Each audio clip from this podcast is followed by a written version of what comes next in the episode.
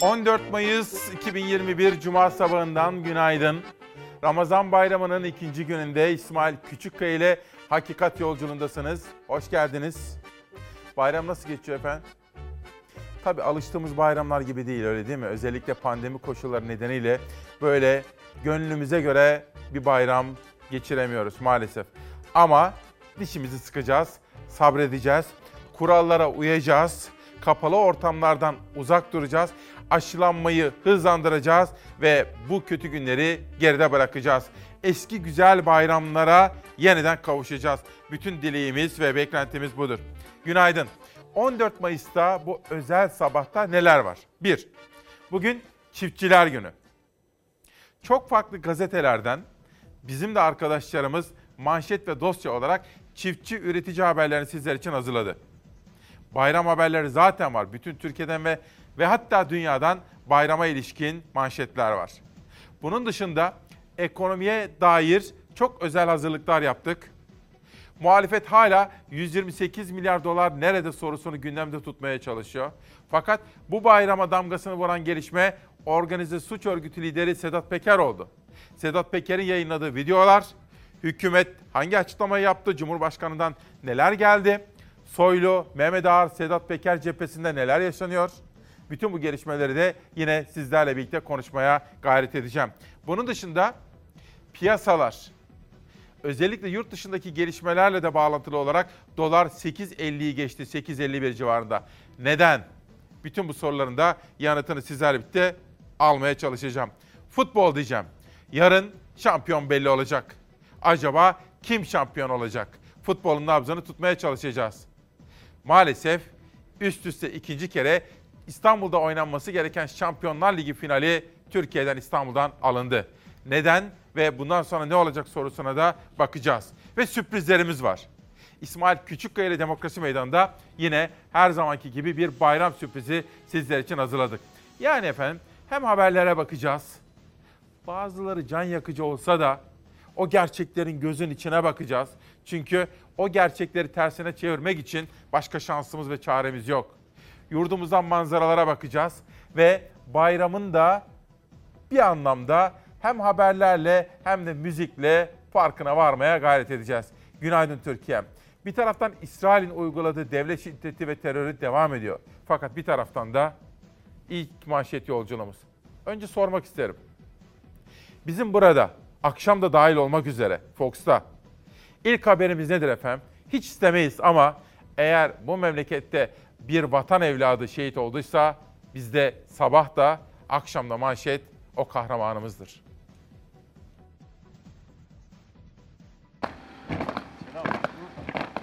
PKK'lı teröristler taciz ateşi açtı, sınırdan şehit haberi geldi. Kahraman şehidin naaşı sabahın ilk ışıklarıyla yapılan törenle memleketine uğurlandı. İhsan eyle. Türkiye-İran sınırının Ağrı-Doğu Beyazıt kesiminde sınır duvarı inşaatının güvenliğini sağlamak için görev başındaydı özel harekat polisleri. Bölücü terör örgütü mensuplarının açtığı ateş sonucu özel harekat polisi Veli Kabalay şehit oldu. Kabalay için Ahmedihani Havalimanı'nda tören düzenlendi. Şehit Kabalay'ın Türk bayrağına sarılı naaşı tören mangasınca omuzlarda taşındı. Silah arkadaşlarının omuzlarında uçağa bindirilen kahraman şehidin naaşı memleketi Denizli'ye gönderildi. Şehidin memleketi Denizli Tavas'a kara haber tez ulaştı. Evli ve bir çocuk babasıydı kahraman şehit Kabalay. Bayramın birinci günü sabahında bayramlaşmak için ailesiyle telefonda görüşmüştü. Aynı bayram gününün gecesinde ise şehadet haberini aldı Kabalay ailesi. Kahramanımızın yastaki ailesine sabır diliyorum. Bugün hayat bayram olsa, keşke hayat bayram olsa diyoruz. Gazeteleri okumaya başlayalım. Manşetlerde neler var? Sözcü, ispatlanırsa idama razıyım diyor.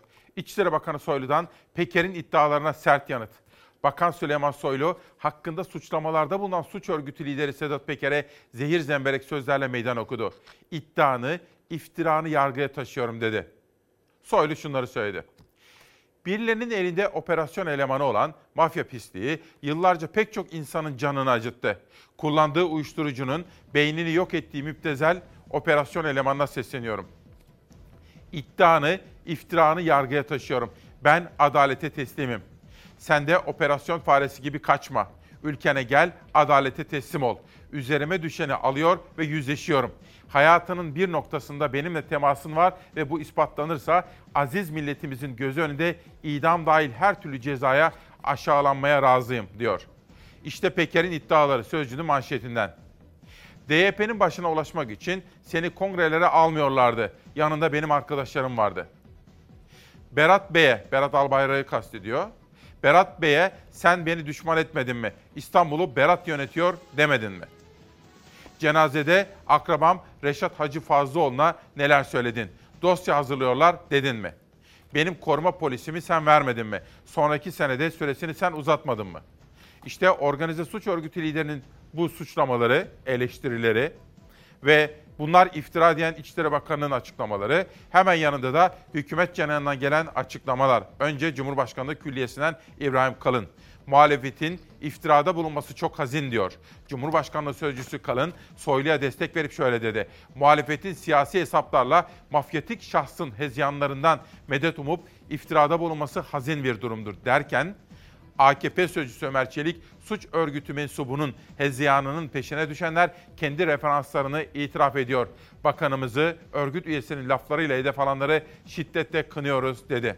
İşte hafta sonuna da Bayramada'da damgasını vuran çok enteresan bir olay. İlk manşetimiz kahramanımızdı, şehidimizdi.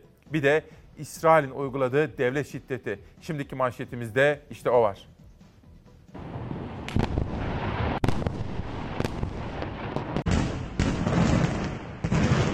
İsrail şiddeti bayramın ikinci günü de devam etti. Gazze'de yine masum siviller katledildi. İsrail ordusu önce Gazze şeridine kara operasyonunun başladığını duyurdu. Ardından askerlerin bölgeye girdiği haberlerini yalanladı. Çelişkili açıklamaların geldiği İsrail gece boyunca hava saldırısı düzenledi. 3 gündür süren vahşette 28'i çocuk, 109 Filistinli hayatını kaybetti.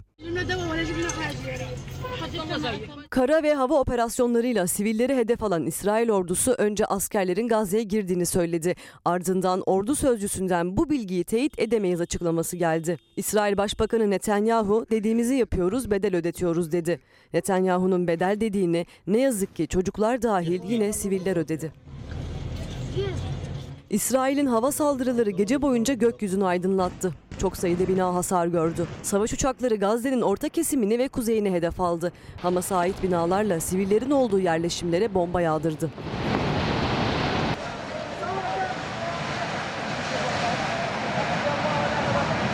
İsrail'in bombaladığı Beit Dahiye bölgesinde bir evin enkazından Filistinli bir baba ile 3 çocuğunun cansız bedeni çıkarıldı. Gazze'de yıkılan binaların enkazında arama kurtarma çalışmaları devam ederken İsrail'in insansız hava aracı Gazze'nin güneyindeki Sabra mahallesini vurdu.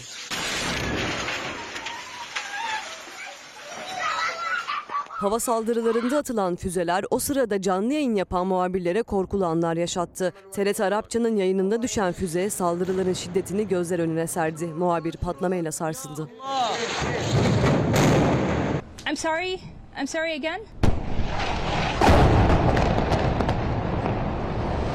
Oh my God, yes, I need to go down.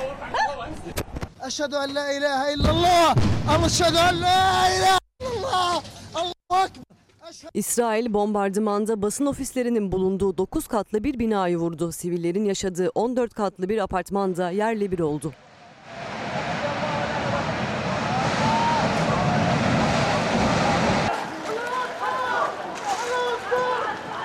Korkunç saldırılarla birlikte onlarca kişi enkaz altında kaldı. Şu ana kadar 28'i çocuk, 109 kişi hayatını kaybetti. 500'den fazla kişi yaralandı. Gazze Sağlık Bakanlığı saldırılarda zehirli gaz şüphesine dikkat çekti.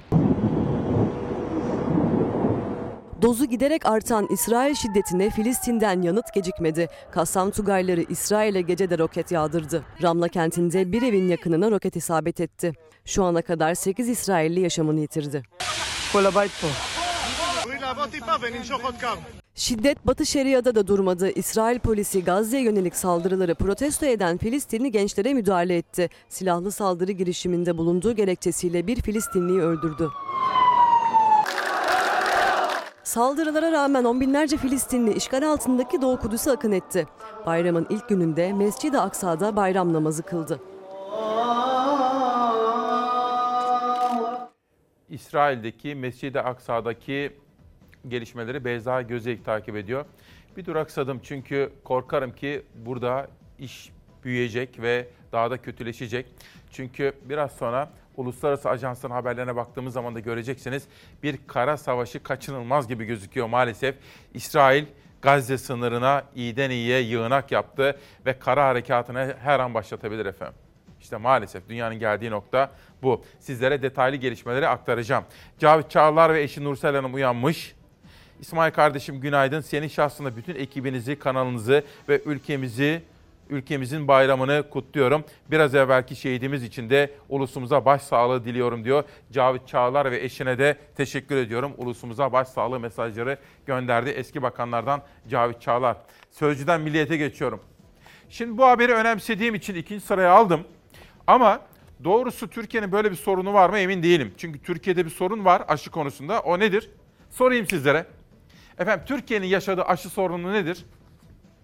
Aşı yok yeterince. Dün 1.300.000 adet geldi. Dileyelim ki bize söyledikleri gibi ay sonuna kadar 10 milyon gelsin ama Türkiye'de aşı olmaktan tereddüt eden sayısı çok fazla olduğunu düşünmüyorum. Ama Türkiye'de aşılama hızının yavaş olduğunu düşünüyorum. Maalesef sorun bu. Ama yine de şu manşeti okuyup sizin yorumlarınızı almak istiyorum. Haber Gökhan Kam imzası taşıyor. Kapı kapı aşıya ikna. Bilimsel temeli olmayan ve sosyal medyada yayılan safsatalarla beslenen aşı karşıtlığına karşı aşıya ikna timleri kuruldu. Milliyet olarak Sultanbeyli Kaymakamlığı'nın oluşturduğu aşı timlerinden birinin ikna mesaisine eşlik ettik. Timler, kamu müdürleri, sağlıkçılar, muhtarlar, okul idarecileri, öğretmenler ve imamlardan oluşuyor.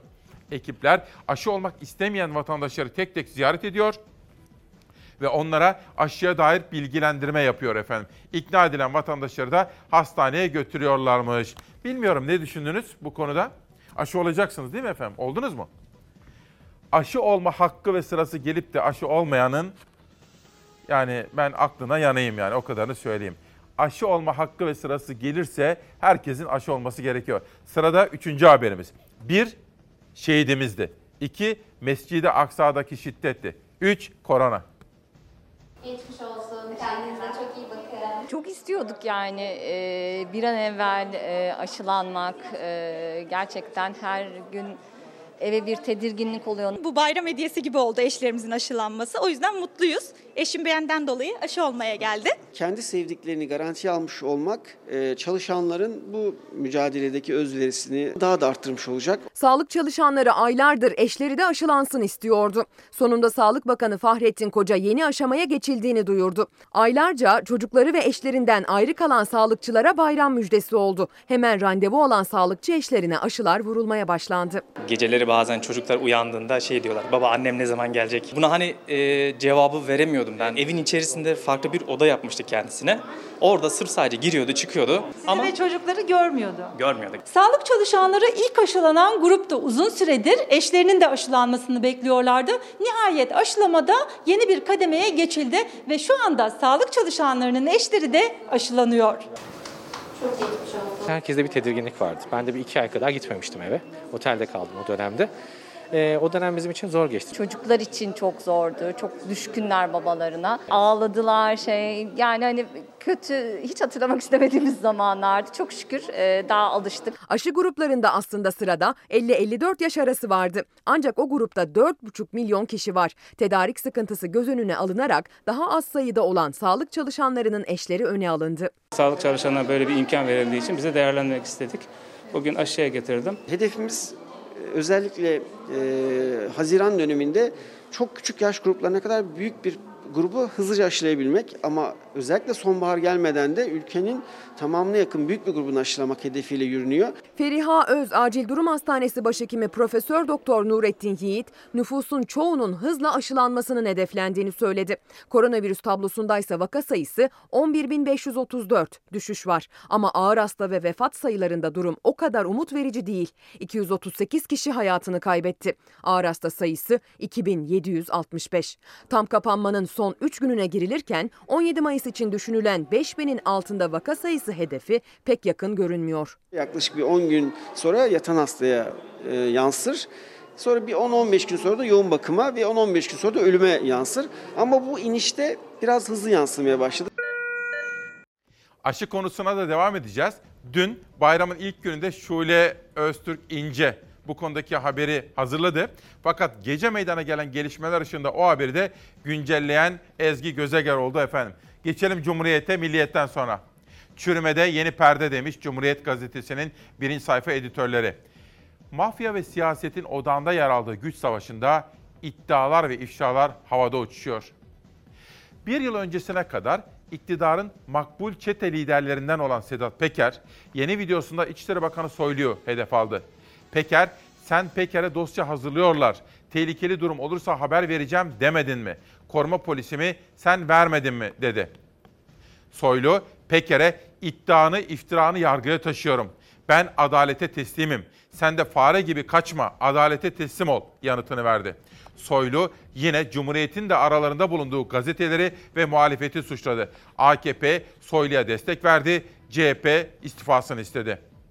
Yalıkavak Marina için eğer mafya buraya giremiyorsa bizim burada olmamızdandır diyen Mehmet Ağar, Soylu'nun tekzip beklediğini açıklamasının ardından Emniyet Teşkilatı ve Soylu'dan özür diledi. Ağar, Pensilvanya ziyaretleri içinde devletin bilgisi vardı dedi. Cumhuriyet Gazetesi'nin manşetleri bu şekilde. Türk Günü'ne geçelim Cumhuriyet'ten sonra. Siyonist barbarlık bayram dinlemedi. İsrail'in Gazze şeridine yönelik saldırıları Ramazan bayramının birinci gününde de devam etti. Camilerde bayram namazı kılınamadı. Saldırılarda 17'si çocuk, bakın burası ne kadar vahim. Saldırılarda 17'si çocuk, 6'sı kadın olmak üzere 83 Filistinli şehit olurken 487 kişi yaralandı diyor efendim. İşte bütün bu gelişmeleri sizlere böyle sakin, tane tane ve yalın bir dille anlatmaya çalışacağım. Bir de dün gündem çalışmamızı yaparken Nihal Kemaloğlu dikkatimi çekti. Ben görmemiştim. Fransa'da generaller, Amerika'da generaller. Bizde bir zamanlar olduğu gibi devreye girdiler. Çok enteresan bir gelişme. İzleyelim, yorumunuzu merak ediyorum. So help me God. Congratulations Mr. President. Amerika Birleşik Devletleri'nde 124 emekli asker bir iddia ortaya attı. Seçimlerde Başkan Joe Biden lehine hile yapıldığı kaleme alındı. Democracy is precious. Democracy is fragile. And at this hour my friends, democracy has prevailed. Trump seçimler öncesinde başladığı hile yapılacak iddialarına, başkanlık yarışını kaybeden eski başkan Trump suçlamalarını artırdı. Hile yapıldığı gerekçesiyle miting düzenledi, taraftarları kongreye bile bastı. Şimdi Amerika Birleşik Devletleri emekli üst düzey askerlerden oluşan 124 kişilik bir grubun iddialarıyla çalkalanıyor. Emekli askerlerin kaleme aldığı mektupta Birleşik Devletler'de anayasal haklara saldırı olduğu yazdı. Seçimlerde Joe Biden lehine hile yapıldığı, ülkenin tehlikede olduğu ifade edildi. Halkın iradesinin çiğnendiği suçlamalarına karşı henüz Beyaz Saray'dan bir açıklama yapılmadı. Fransa ise iç savaş tehdidi başlığı altında bir mektubun yankılarıyla sarsılıyor. Mektupta hükümete İslamcılığa karşı taviz veriyorsunuz cümlesine yer verildi. Macron yönetimi mektubu imzalayan askerlerin istifasını istedi. Gerçekten çok enteresan bir zamandan geçiyoruz. Dünya böyle, dünya. Çünkü dünya aynı zamanda popülist liderler çağı. İşte Netanyahu'nun yaptığı. Neydi efendim? Popülist liderler 21. yüzyılda ne yapıyorlardı? İçeride zordaysa, ekonomi kötüyse veya kendisiyle ilgili yolsuzluk iddiaları vesaire varsa ve koltuğunu korumakta zorlanmaya başladıysa ne yapıyordu popülist liderler? İşte Netanyahu, yolsuzluk dosyaları. Bu durumdaki liderler içeride kendi fanatik tabanlarını konsolide edebilmek için şoven, ırkçı, yer ve zaman zaman savaşa kadar giden yollara ve metotlara başvuruyorlardı. İşte Netanyahu'nun yaptığı tamam da budur. Yolsuzluk dosyaları almış başını gidiyor, kendi fanatik tabanını bir arada tutabilmek için ya savaş çıkarıyor ya da işte böylesine zulmediyor efendim. Türk Günden bir güne geçelim. Yaşananlar savcılığın hikayesidir demiş. Bakalım neymiş? Kontrgerilladan tarikatlara ve mafyaya uzanan ilişkiler yumağı Türkiye savcılığının resmi tarihidir. Ülkede yükselen toplumsal muhalefeti bastırmak için CIA eliyle oluşturulan kontrgerilla yapılanmalarıyla sola karşı İslamcılığın desteklenmesi, tarikat ve cemaatlerin önünün açılması Türkiye'yi bu noktaya getirdi. Devlet sola ve muhalefete karşı örgütlendiği için bünye bu ve benzeri süreçleri sürekli üretiyor. 1996'daki Susurluk skandalı sonrası ortalığa saçılan onca pisliğe rağmen bugün de aynı şeylerin konuşulması tesadüf değil. Mafya kapışması gibi görünen şey aslında bir koalisyon olan iktidar bloğunun göbeğinde yaşanıyor. Bir sızmadan ya da tekil bir örnekten değil, mafyalaşan iktidar yapısından bahsetmek çok daha doğru olur diyor. Bütün bunlar da işte çok farklı gazeteleri okuyoruz. Biraz önce Türk Günü'ne baktık, şimdi Bir Gün Gazetesi. Farklı manşetleri sizlere okuyoruz ki sizler değerlendirmenizi yapabilin. Dün hem bayramın birinci günüydü, bir taraftan da Mayıs'ın 13'üydü. Biz o zamanlar söz vermiştik, Soma'daki kardeşlerimizi unutursak burası kurusun demiştik, burası kurumasın. Eşim Mustafa Kaya, Yusuf'un acısını kaybettim. Bugün yıldızları. O kadar içimiz acıyor ki. Üzerinden tam 7 yıl geçti. Ancak ailelerin adalet arayışı da acıları da son bulmadı. Yerin metrelerce altında ekmeklerini kazanmak için girdikleri madenden 301 madencinin cansız bedenleri çıktı. Yıllardır o facianın sorumluları bulunamadı. Bizimkiler toprak altında yatarken maalesef bize 301 kişinin katilleri dışarıda geziyor. Şu anda bayram yapıyorlar. Ama bizim içimiz acıyor. 13 Mayıs 2014'te Manisa'nın Soma ilçesinden gelen acı haber Türkiye'yi yasa boğdu. Bir tane abimi kaybettim. Onların bayramlarını kutlamaya geldik. 301 madenci can vermişti. Onlardan geriye yarım bıraktıkları hikayeleri kaldı. Vefat ettikten 40 yıl sonra çocuğu doğdu. Görmedi bile, çok istiyoruz. Facianın 7. yılı aynı zamanda bayramın da ilk günüydü. Hiç göremedikleri çocukları, eşleri, anne babaları maden şehitliğine koştu. Dualarla anıp mezarlarına karanfiller bıraktılar. Allah kabul etsin bayramları. İsmail'i gördük. Bazen geldiğimde ağlarım, bazen geldiğimde ağlamam. Eşi Mustafa Kaya'yı kaybeden Naciye Kaya, Soma maden faciasından sonra cezaevinde bir tek tutuklu sanık kalmamasına tepki gösterdi. Bir bayrama daha adalet arayışı ve yüreklerindeki acıyla girdiler. Bir daha Soma faciaları yaşanmasın istiyoruz. Bugün bayram, bir de gelin bize sorun. Dikkatiniz çekti mi efendim? Özgür Özel orada. Bravo dedim ben de. Bizim Seçil de öyle. Şimdi bayramda gitmiş onlarla birlikte. Kendisi de Manisa milletvekili ve o acıyı paylaşmış efendim ilk günden itibaren. İşte biz böyle insanlar istiyoruz. Hangi partili olursa olsun. Çalışacak, halkının, vatandaşının mağduriyet içindeki insanlarımızın yanında olacak efendim. Sevgili İsmail, her sabah hak, hukuk, adalet diyorsun. Neyi yapıyorsun? Kendisi de bir hukukçu olan kızım Hürriyet'le birlikte seni izliyoruz diyor. Profesör Doktor Hasan İşgüzar. Hocam, hak, hukuk, adalet diyeceğiz. Bu güzel ülkeyi hak, hukuk, adalet cennet haline getirmek zorundayız. Bütün mücadelemiz işte bu nedenle. Hürriyet'ten bir aşağı haberi. Gerçek hayatta çok daha etkili. Çin'de üretilen ve Türkiye'de de kullanılan Sinovac aşısının gerçek hayatta klinik deneylerden daha etkin sonuç verdiği ortaya çıktı. Endonezya, Sinovac aşısı yapılmış 128 bin sağlık çalışanını takibe aldı. İkinci dozdan bir hafta sonra aşının ölüme karşı %98, hastaneye yatma riskine karşı %96 koruma sağladığı belirlendi. Aşının semptomatik hastalığa karşı da, yani herhangi bir belirti gösteren hastalığa karşı da %94 koruma sağladığı kaydedildi. Bu da klinik deneylerdekinden daha iyi bir performans anlamına geliyor. Şu bilgiyi sizlere vereyim. Dün hem Sağlık Bakanlığı'ndaki kaynaklarımızla hem de bu aşıyı getiren firmayla konuştum. Dün 1.300.000 aşı geldi, sizlere ifade etmiştim.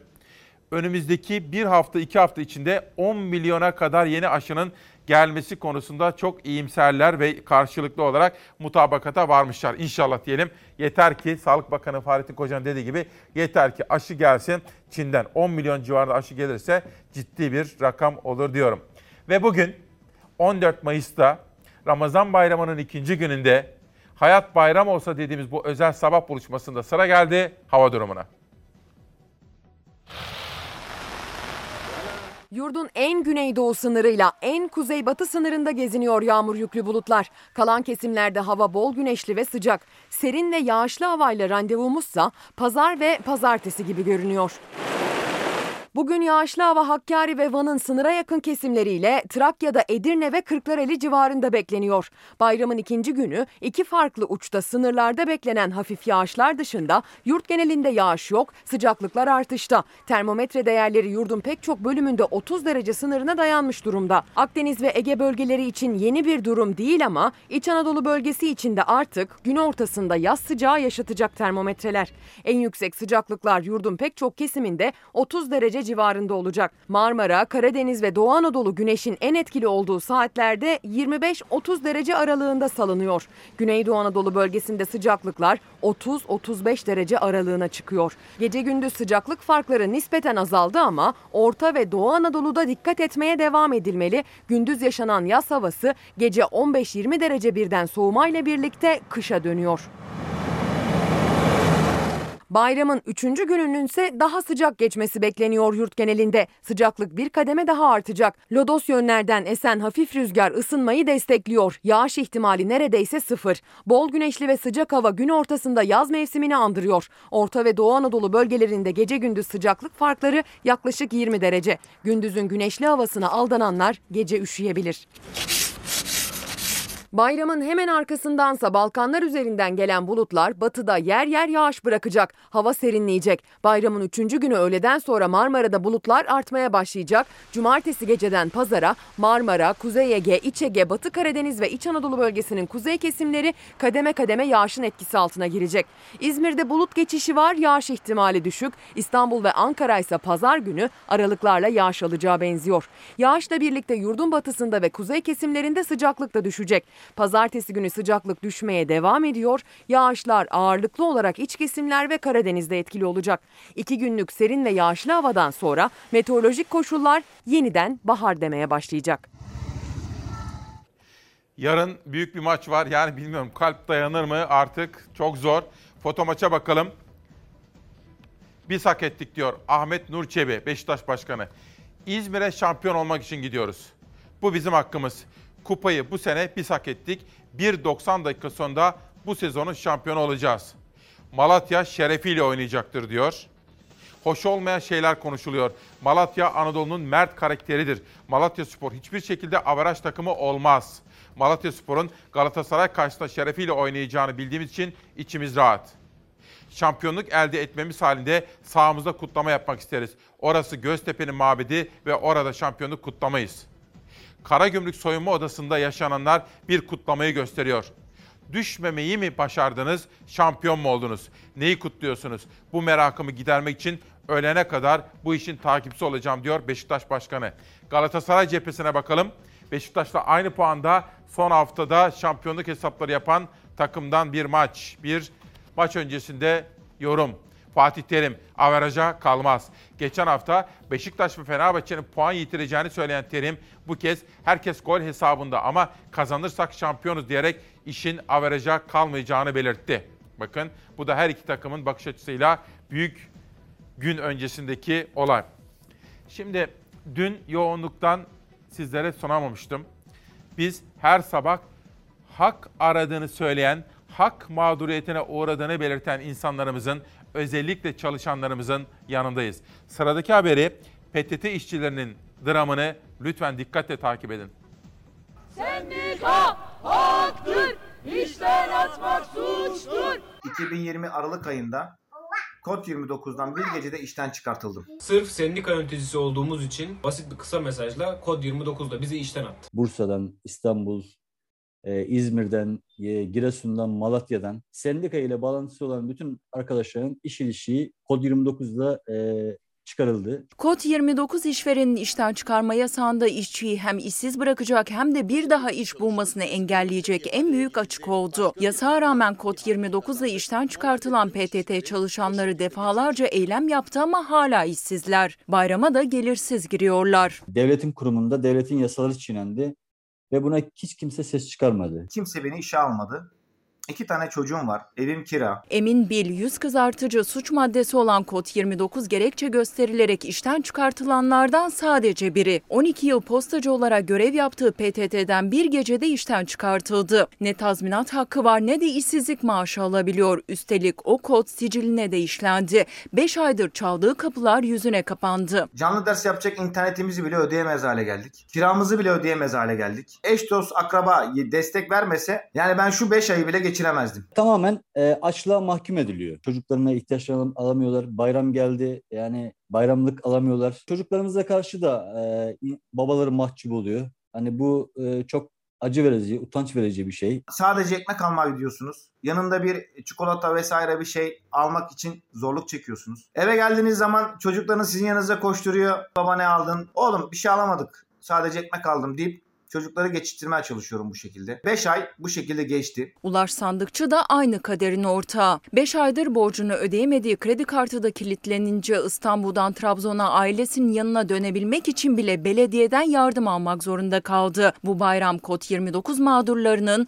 en zor bayramı olacak. Daha fazla tahammül edemedim ve mecburen ailemin yanına belediyenin taşınma yardımıyla geldim. Emekli maaşlarımdan parça parça bana vererek ben de kredi kartının borcunu kapatmaya çalışıyorum. Hak arama mücadelesi önemlidir. Biraz sonra mesela İbrahim Şencan, bir yıl önce kaybettik onu. İTÜ'lü ve Antalya'nın hayırsever iş adamlarından, onu anacağız. Hak arama mücadelesi, bir kere size söylemiştim değil mi? Benim bütün çocukluğum babamın işsiz kalması ve sonra mahkemelerde hakkını aramasıyla geçmiştir. Çünkü babam çoğu kere şunu öğrenmiştir. Hani çalışırdı, garsondu, aşçılık yapardı. Ama bir öğrenirdi ki günün birinde Çalışma Bakanlığı'ndan, sigortasını yarım yarım yatırmışlar. Babam her zaman hak arama mücadelesine giderdi. Benim sigortamı tam yatırım derdi. Ve bizim yasalarımız işçiyi korur öteden beri. Babam hakkını arardı mahkemelerde. Bakın aklıma nereden geldi rahmetli Yunus Küçükkaya, kıymetli babam. Çiğdem Toker, benim kıymetli arkadaşım, kardeşim kadar sevdiğim Türkiye'nin en dürüst gazetecilerinden birisidir. Bu sabah yazıları okurken öğrendim ki babasını kaybetmiş bir hafta önce. Babasını nasıl kaybettiğinin öyküsünü anlatıyor. Denizli'de hastanede yaşadıklarını, acısını ve yazının bir yerinde diyor ki bayramınızda bunlardan neden bahsediyorum diyor. Babamdan öğrendim bunu diyor. Bakın hak arama mücadelesini babalarımızdan öğreniriz, annelerimizden öğreniriz. Babam Erdoğan Toker öğretmenlik yaşamı boyunca uğradığı, tanık olduğu sayısız haksızlığı yazarak, dilekçe vererek, dava açarak dile getirdi. Bir bayram günü canınızı sıkma pahasına bu acılı hikayeyi paylaşmamın nedeni tam da budur. O böyle isterdi. Sadece kendisi için de değil, onun yaşamına mal olan ihmaller başkalarına da zarar vermesin diye. Hak arama mücadelesini annelerimizden, babalarımızdan öğreniriz. Çünkü hak arama önemlidir. Hiç kimse kimsenin hakkını yememeli, kimse de hakkını başkasına yedirmemelidir efendim. Neden? Başkaları aynı sorunları yaşamasın diye. Tomakin, bir reklama gidelim. Efendim bu izin verirseniz şu gömleğimi bir değiştirmek istiyorum. Çünkü bu aslında geçen yıl diktirdiğim bir gömlekti. Fakat şimdi şöyle açmam gerekiyor. Fakat açınca yakasının modeli gereği açınca çok açılıyor. Rahatsız oldum. Fakat böyle giyince de bir tuhaf oldu. Ben izin verirseniz gömleğimi değiştirip huzurunuza geri geleceğim. Günaydın, hoş geldiniz.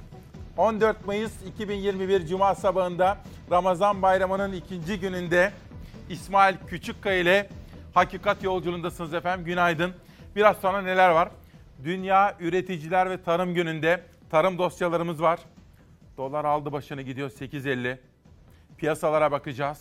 Esnaf ve emekli ile ilgili özel haberler ve dosyalarımız olacak. Türkiye'de ve dünyada bayram bizim büyükelçiliklerimiz dahil nasıl kutlanıyor buna bakacağız. Sedat Peker olayı var. Bütün boyutlarıyla Soylu ne dedi, Ağar nasıl yanıt verdi, organize suç örgütü lideri neler söyledi, her birine bakacağız. Bunun dışında şöyle notlarıma bir bakayım. Futboldan bahsedeceğiz. Yarın büyük gün, şampiyon belli olacak. Bunun dışında İsrail'in uyguladığı devlet şiddeti haberi var. Bunun dışında vefamızı göstereceğiz biraz sonra. Çiğdem Toker ve babasından bahsedeceğiz. Antalyalı hayırsever iş adamından bahsedeceğim, vefadan.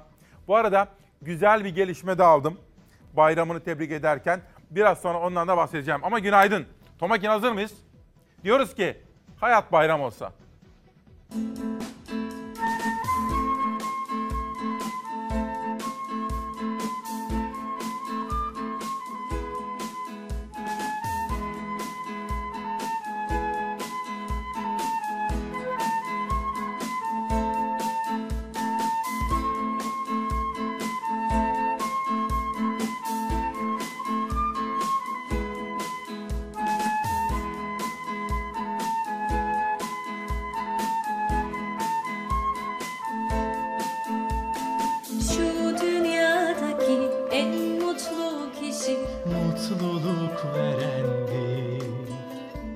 Şu dünyadaki sevilen kişi sevmeyi bilendi.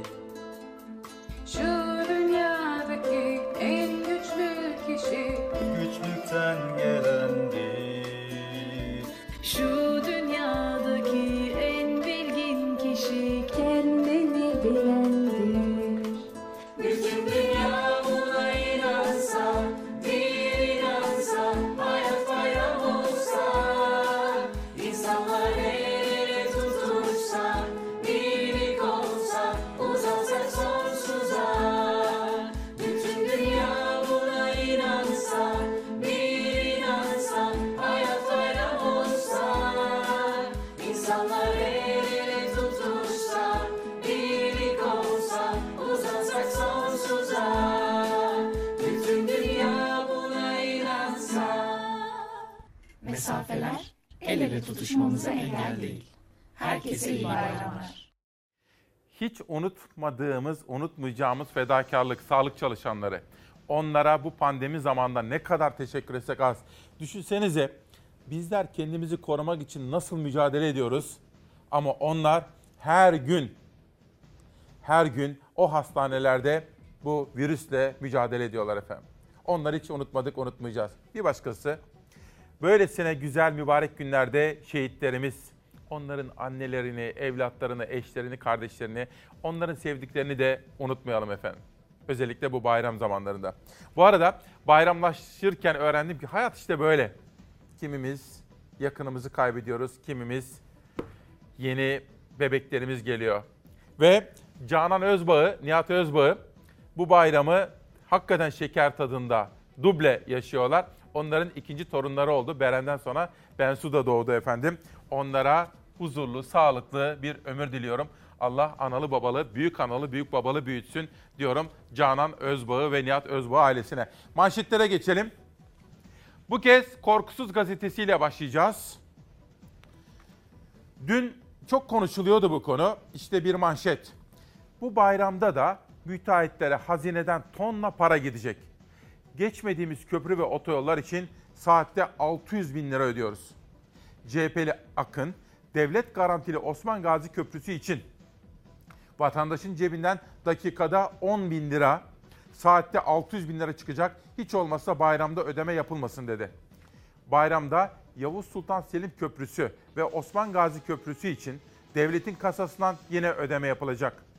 CHP'li Ahmet Akın, Yavuz Sultan Selim için saat başına $19.750 garanti veriliyor. Vatandaş geçse de geçmese de bu ödeme yapılacak dedi. Akın, Osman Gazi için dakikada $1.156 yani yaklaşık 10 bin lira, saatte $69.384, bir günde ise $1.665.000 garanti veriliyor. Halka destek vermediniz, hiç olmazsa parayı boş yollara harcamayın diyor efendim. Bu da bugün Korkusuz'un manşeti. Geçen yıl çok sevinmiştik. Büyük organizasyonlar Türkiye'ye gelsin istiyoruz ama nicedir olmuyor. Olimpiyatları bize vermiyorlar, Avrupa Şampiyonası'nı vermiyorlar, Dünya Şampiyonası'nı maalesef vermiyorlar. Şampiyonlar Ligi'ni verdiler, aldılar. Bu sene yine aynısını yaptılar.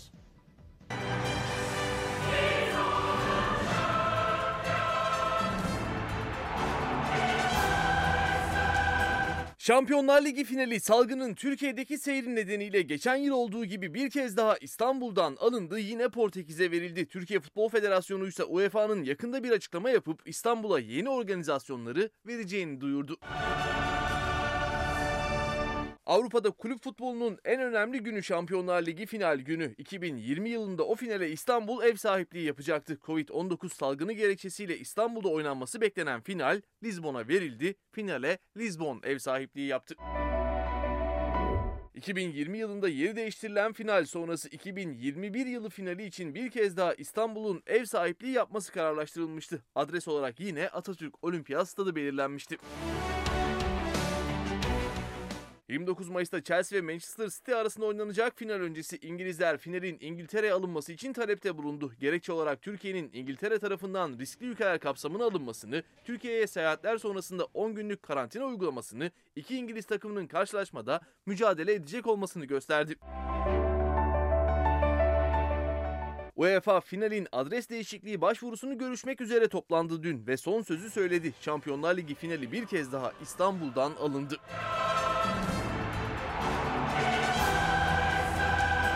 UEFA'nın yeni kararına göre final mücadelesi 29 Mayıs'ta Portekiz'in Porto şehrinde bulunan Dragao stadında oynanacak.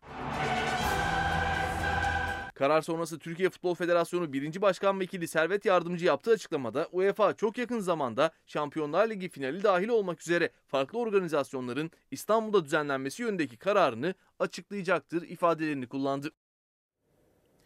Ve bugün Tarım Günü, Çiftçi Günü.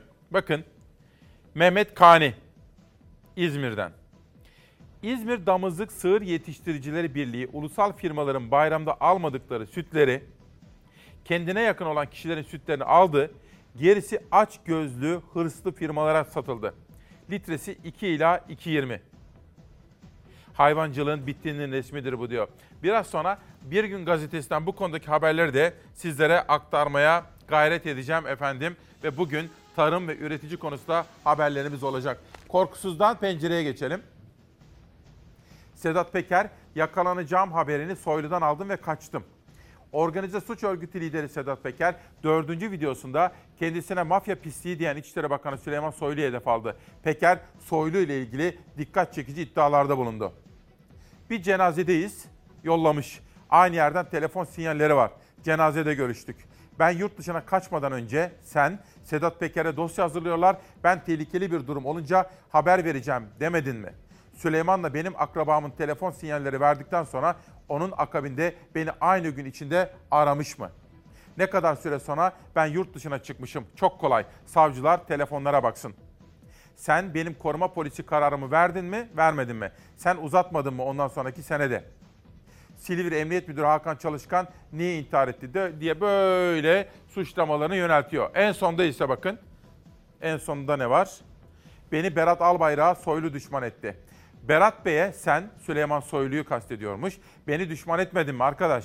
Ya benim akrabam gelip reisin kulağına bir şeyler geliyor. İstanbul'da bir sorunlar var dediğinde İstanbul'u ben yönetemiyorum. Berat yönetiyor dedin mi demedin mi? O yaptırıyor her şeyi dedin mi demedin mi diyor. İşte bütün bunlar Pencere Gazetesi'nin bugünkü nüshasında organize suç örgütü lideri Sedat Peker'in suçlamaları, iddiaları. Peki İçişleri Bakanı Süleyman Soylu ne diyor? Okuyalım. Soylu hem Peker'i hem muhalefeti hem de medyaya hedef aldı. İçişleri Bakanı Süleyman Soylu, Sedat Peker'in iddialarının ardından hayatının bir noktasında benimle temasın var ve bu ispatlanırsa aziz milletimizin gözü önünde idam dahil her türlü cezaya, aşağılanmaya razıyım dedi. Soylu açıklamasında Sedat Peker'in adını anmadı, müptezel operasyon elemanına sesleniyorum dedi. İddianı, iftiranı, her şeyin açığa çıkması için yargıya taşıyorum. Ben adalete teslimim. Operasyon faresi gibi kaçma. Ülkene gel, adalete teslim ol dedi. Twitter'dan açıklama yapan İçişleri Bakanı, muhalefet liderlerini de hedef alarak elbette ki cesaret aldığın bir yerler var. Tüm iftira ve ithamlarına mal bulmuş, mağribi gibi sarılan ve şereflice siyaset malzemesi haline getiren nasıl olsa Kemal Kılıçdaroğlu gibi ağabeyin var diyor. Nasıl olsa Meral Akşener gibi ablam var, nasıl olsa Ali Babacan gibi kardeşim var, nasıl olsa Davutoğlu gibi hocam var dedi. İşte böylesine iddialar ve karşılıklı açıklamalar. Bir de şu mübarek günlerde İsrail'in devlet şiddeti olanca hızıyla maalesef devam ediyor. Türk Gün Gazetesi Siyonist barbarlık bayram dinlemedi manşetiyle çıkmış. İşte bu barbarlığa yükselen tepki sesleri.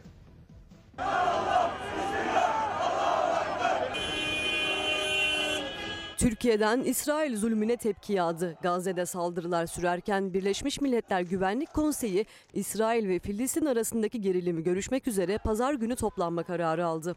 Amerika Birleşik Devletleri ise tarafını belli etti. Başkan Biden, İsrail'in roket saldırılarına karşı kendini savunma hakkı var dedi. Gazze'ye yönelik yoğun bombardıman sonrası Türkiye'de binlerce kişi İsrail zulmünü yine protesto etmek için sokaklardaydı. Cumhurbaşkanlığı İletişim Başkanı Fahrettin Altun bir kez daha tepki gösterdi İsrail şiddetine. Katliama devam eden İsrail şimdi de Gazze'ye kara operasyonu başlatıyor dedi. İsrail katliamlarına ve terör eylemlerine aralıksız bir şekilde devam ediyor. İşgalci İsrail yıllardır hukuksuz bir şekilde her türlü insan hakkını ayaklar altına alarak abluka altında tuttuğu Gazze'ye şimdi de kara operasyonu başlatıyor. Türkiye Büyük Millet Meclisi Başkanı Mustafa Şentop bayram namazı sonrası konuştu. Kudüs'ü zorla İsrail'in başkenti olduğunu kabul ettirmeye çalışan ülkelerin bu zulme ortak olduğuna dikkat çekti. Kudüs'te, Mescid-i Aksa'da barış ve huzur sağlanmadığı sürece başta Orta Doğu olmak üzere bütün dünyada barışın tesis edilebilmesi mümkün değil. Cumhurbaşkanı Yardımcısı Fuat Oktay da kınamaların işe yaramadığını vurguladı. Türkiye'nin uluslararası koruma gücü önerisini tekrar gündeme getirdi. Ümit ederiz ki aslında uluslararası koruma da dahil bir barış gücü şeklinde de orada yerini alsın. Türkiye'den defalarca çağrı yapıldı. Birleşmiş Milletler Güvenlik Konseyi tarihi belirledi. İsrail-Filistin arasında gerilen ipler ve çözüm yolları için pazar günü acil toplanma kararı alındı. Daha önce 2 kez acil toplanma kararı alınmıştı ancak bir sonuç çıkmamıştı. Cuma günü 3. kez toplanma talebi konseyin Mayıs ayı dönem başkanı ülkesi olan Çin tarafından geri çevrilmişti. Pazar günü toplantı olacak ancak Amerika Birleşik Devletleri, Çin, Norveç ve Tunus'un tavrı adım atılmasını zorlaştırıyor. Çin Devlet Televizyonu İsrail'in hava saldırılarına yer vermedi. Filistin'de ölen çocukları, sivilleri görmedi.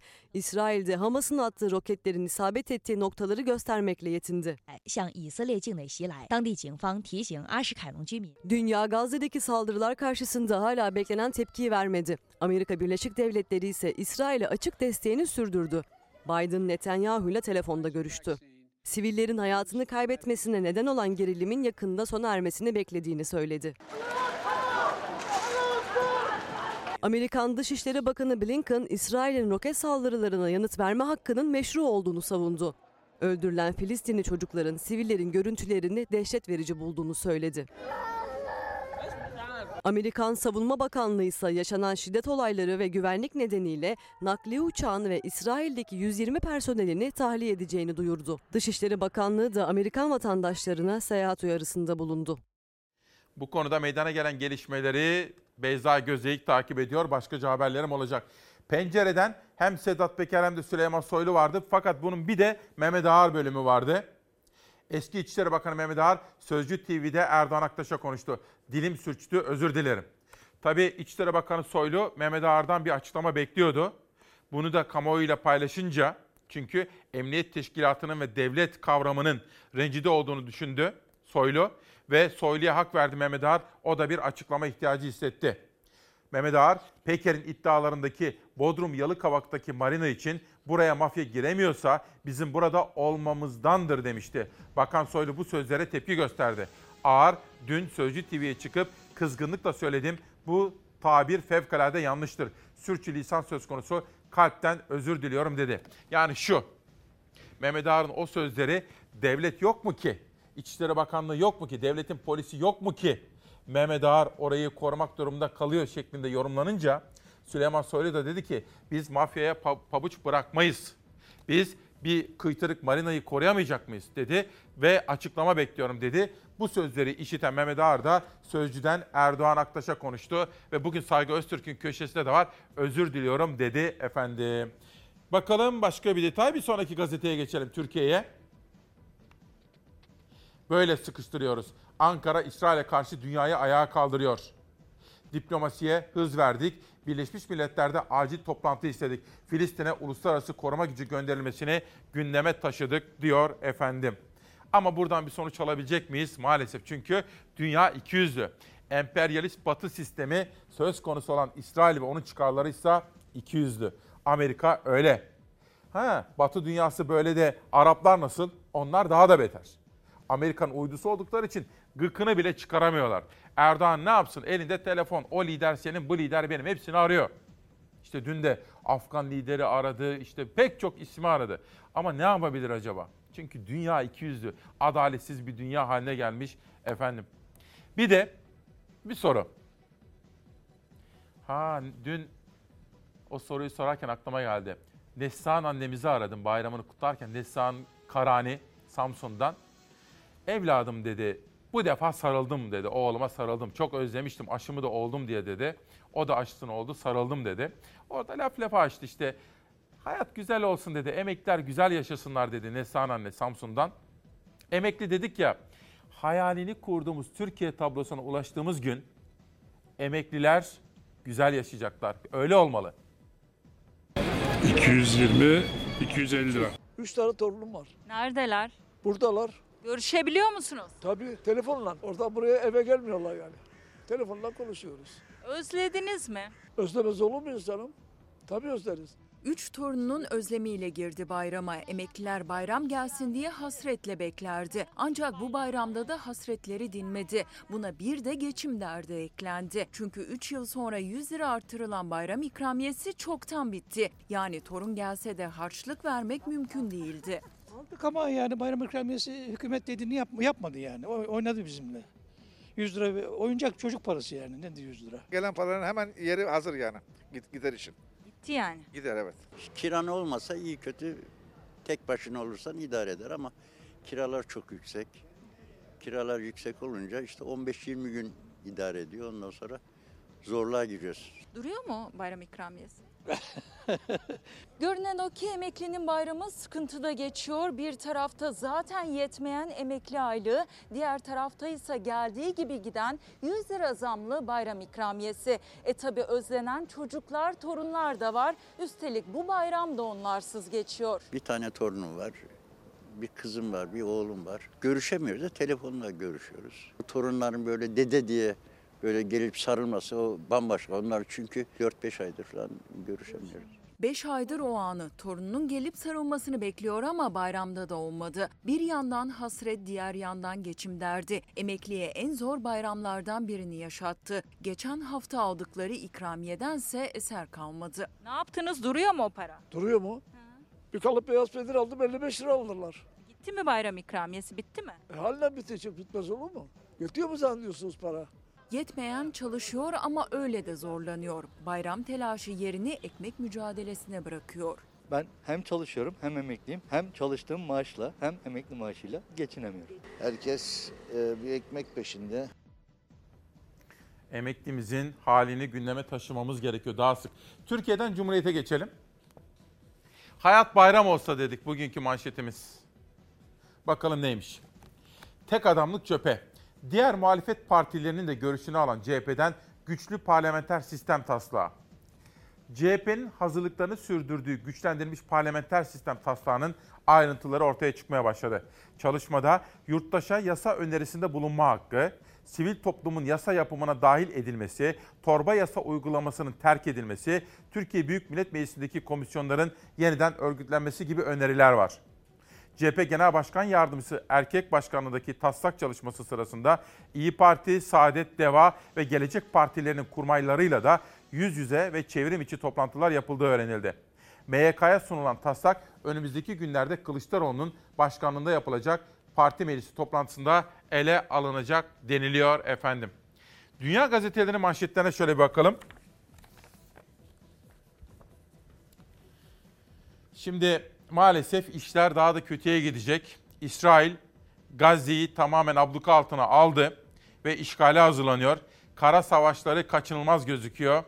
İşte dünya gazetelerinde, manşetlerinde bu olay var efendim. Ama şimdi dünyadan korona ile ilgili gelişmeler için hazırladığımız dosya çalışmasında var sıra. İsrail'in Gazze'ye bombardımanı koronavirüsle savaşan hastaneleri zora soktu. En çok da yoğun bakımdaki çocuklar endişeyi artırıyor.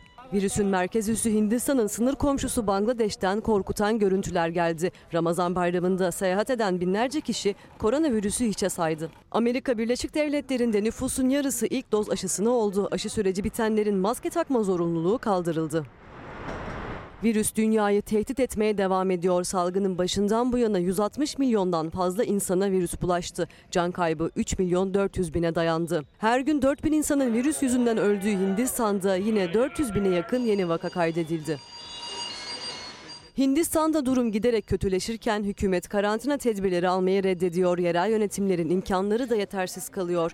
Her gün 4000 insanın öldüğü Hindistan'daki varyant dünyayı tehdit ederken ülkenin sınır komşusu Bangladeş'ten endişe veren görüntüler geldi. Binlerce insan Ramazan bayramında akraba ziyareti için yollara düştü. Feribotta yer kalmayınca insanlar adeta üst üste yolculuk yaptı. Ülkede seyahat yasağı olmasına rağmen oluşan kalabalıklar Hindistan varyantının yayılmasına zemin hazırladı. Halihazırda koronavirüsle mücadele veren Filistin bir de İsrail saldırılarıyla boğuşuyor. Sağlıkçılar hem virüs kapanları hem de yaralıları sağlığına kavuşturmak için her zamankinden daha fazla mesai harcıyor. Gazze'de zaten zayıf olan sağlık sistemi bugün çok ciddi bir tehdit altında.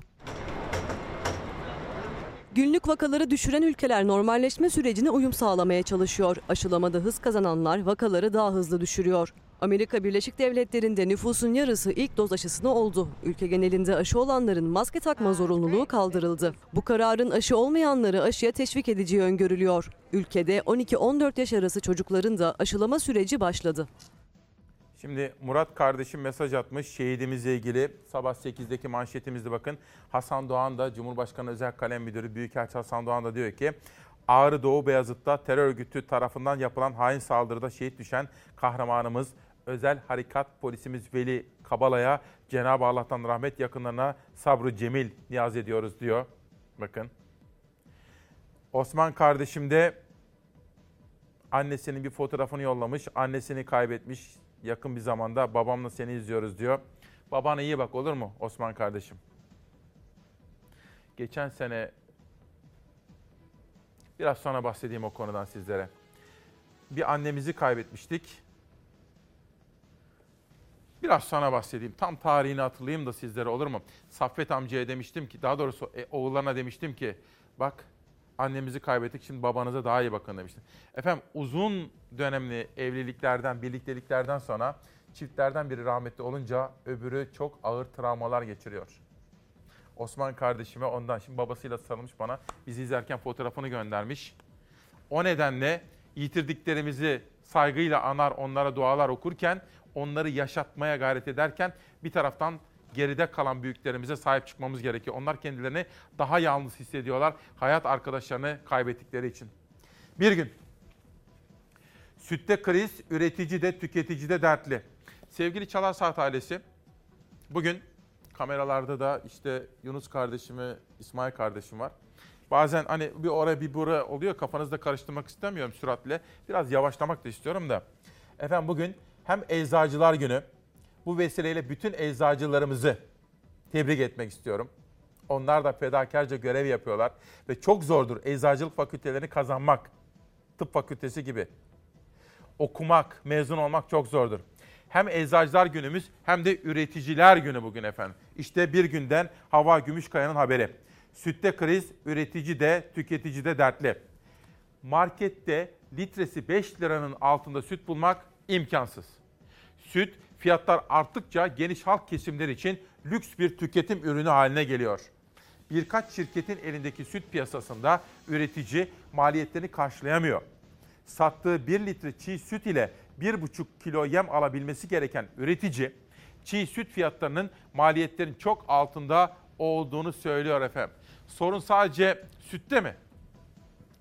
Tarımda stratejik planlamaya geçmediğimiz sürece, doğrudan üreticiyi ve besiciyi desteklemediğimiz sürece biz fındıkta da bunu yaşarız.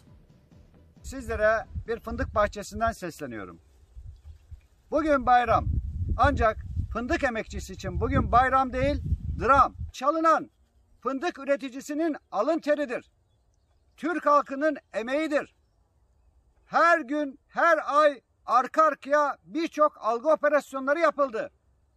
Geçtiğimiz aylarda arka arkaya don olayları oldu. Fakat ne dediler? Don fındığa iyi gelir. Bakın, tutun şu dalı bakalım. Don fındığa iyi mi gelmiş? Her dalda bir iki tane fındıktan başka yok. Bir önceki yıla göre ihracat şu anda tamamen aynıdır. İşte burada 216 bin ton. Şu an itibariyle bir önceki yılla tamamen aynıdır. Ve bu bir ay gecikmeye rağmen böyledir. Yani bu yıl belki daha da iyi olacak. İhracatta azalma yok. Don fındığı vurdu. Şu anda %30 ile %50 arasında rekolte azalması var. Fındık için bütün her şey uygun. Fiyat yukarı gitmesi gerekirken fındık aşağı gidiyor. Şu anda bölgede fındık işleyen fabrikalarda 400 kalem girdi var. Dolar almış başını gitmiş. Bütün kalemler %25 zam görmüş. Fiyatı geri gelen tek ham madde fındık. Başka ülkelerde hükümetler kendi tarım ürünlerini desteklemek için üreticiye destek veriyorlar. Türkiye'de ise bir numaralı tarım ürünü destek yerine hükümetten ihanet görmektedir. Devlet fındıktan aldığı karı üreticiye dağıtmak yerine üreticiyi boğazlayan, yerli sanayiyi boğazlayan kartele veriyor. Yani gerçekten hani bazen bana kızdıklarını haber alıyorum ama yani söylemesem de olmuyor ki. Yani ülkemizi seviyoruz, ülkemizi iyi olsun istiyoruz. Yani Tarım Bakanı'nı başarısız buluyorum. Yani bir gazeteciyim. Herkesle konuşuyorum. Onunla görüşenler. Geçtiğimiz haftalarda da Balıkesir'deydi mesela. Herkese söylüyorum. Onlar işte farklı açıklamalar yapıyor ama üretici iyi durumda değil. Ya kızmasınlar bana. Doğru bildiğimizi söyleyeceğiz. Biraz önce söylemiştim, bakın buldum. 1 Aralık gününde kaybettik onu. Her sabah bizi izleyip bize dualar eden annelerdendi. Sariye Çebi. Onu yitirdikten sonra bakın bu paylaşımı yapmıştım. İşte o gün. Hani biraz evvel Osman kardeşim de dedi ya, annemizi kaybettik diye. Evlatlarına dedim ki şimdi Saffet amcaya daha iyi bakmanız gerekiyor. Onu hiç yalnız bırakmayacaksınız. Böyle sarıp sarmalayacaksınız. Çünkü dedim ya, uzun süreli birlikteliklerden sonra çiftlerden biri hayatını kaybedince geride kalan çok uzun yıllar travma geçirebiliyor efendim. Bir günden bir manşet. Okuduk bunu, geçelim. Evet. Şimdi yarın tabii kalp dayanır mı bilmiyorum. Geçen hafta da öyle. Kalpler küt küt küt attı. Buna kalp ve yürek dayanır mı bilemem. İlk turda size fotomaçı okumuştum. Sırada fanatik var. Mehmet Demirkol diyor ki Galatasaray ve Beşiktaş'ın %49'ar şansı var. Beşiktaş İzmir'de kazanırsa muhtemelen şampiyon olur. Çünkü Galatasaray'ın oyun gücü göz önüne alındığında Malatya karşısında 4 farklı galibiyet hiç kolay değil. Sezon boyunca 4 gol yemeden. Şimdi Malatya kolay kolay gol yiyen bir takım değil. Bütün yıl hiç 4 gol yememişler. Hatta son 9 maçta 2 gol bile sahalarında görmemişler. Cem Dizdar'a baktığım zaman yan tarafta soru kim şampiyon olur ise cevabım Beşiktaş. Neden? Çünkü hala önde ve gollü kazanabileceği bir maça çıkacak. Neden gollü kazanabilir? Çünkü rakibi Göztepe. Son maçında 5 golle yenilmiş bir takım. Ayrıca Beşiktaş Hatay'a da 7 gol atmış diyor. Deniz Çoban'ın da görüşleri burada yer almış. Bu arada Beşiktaş Başkanı Çebi ve Galatasaraylı yönetici Günay'dan açıklamalar var. Okuyalım. Malatya şehri yıllarca averaj takımı olarak anılmak istemeyecektir. Karagümrük soyunma odasında neyi kutladı? Ölene kadar araştıracağım. Yusuf Günay, boş gezenin boş kalfası, kavga iddiası külliyen yalan derken Yusuf Günay, hiçbir açıklama konsantrasyonumuzu bozamaz, şampiyonluğa odaklıyız. Bizi ısrarla polemiğe çekmek isteseler de bunu başaramayacaklar. Taraftarımız hiç merak etmesin, cumartesi akşamı şampiyon olacağız diyor. Şimdi burada şunu da söyleyelim, Fatih Terim diyor ki bu iş averaja kalmaz. Yani o da Beşiktaş'ın önce tabii Göztepe'yi yenmesi gerekiyor. Bunun altını çizmiş Fatih Hoca.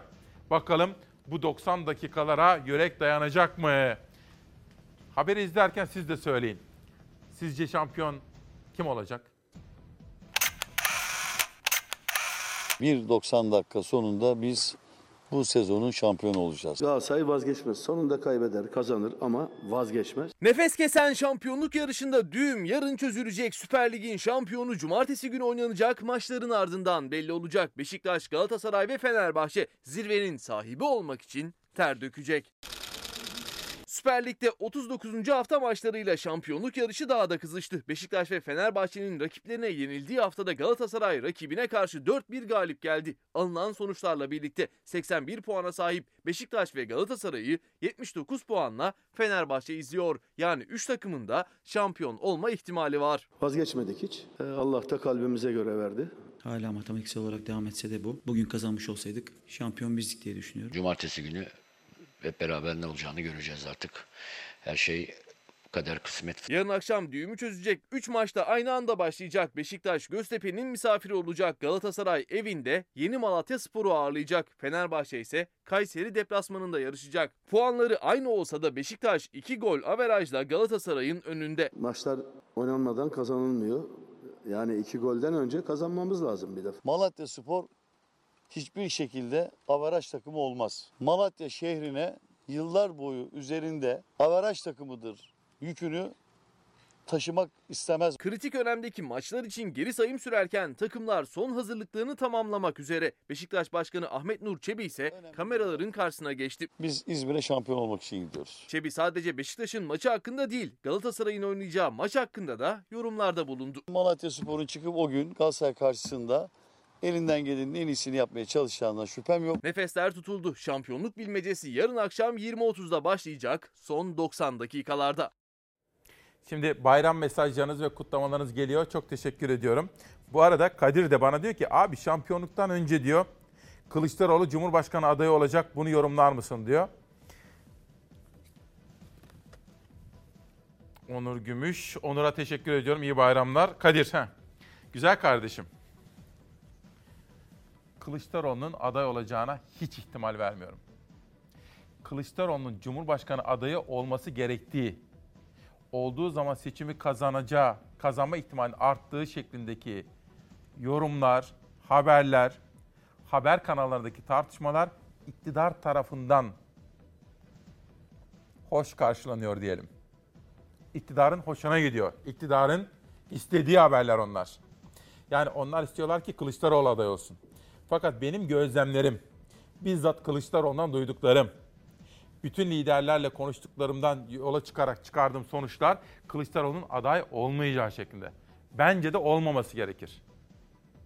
O ne demişti? Kim kazanacaksa onu ikna edeceğiz. Dostlarımızla birlikte demişti.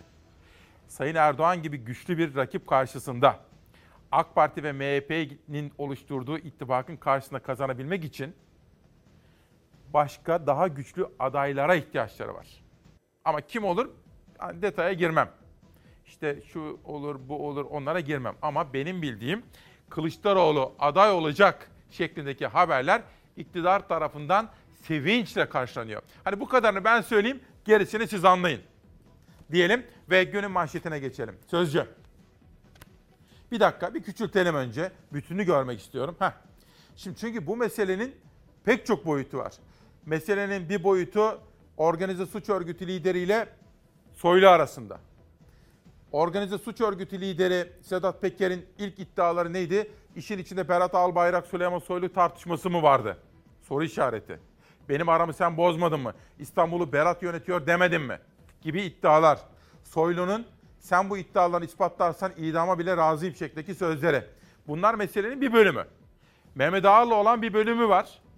Ayrıca dün itibariyle İbrahim Kalın ve Ömer Çelik, yani AK Parti hem hükümet olarak hem de Cumhurbaşkanı olarak da bu tartışmaya girdi. O halde şimdi dosya çalışması olarak bu bayramın en çok konuşulan konusunu izleyelim.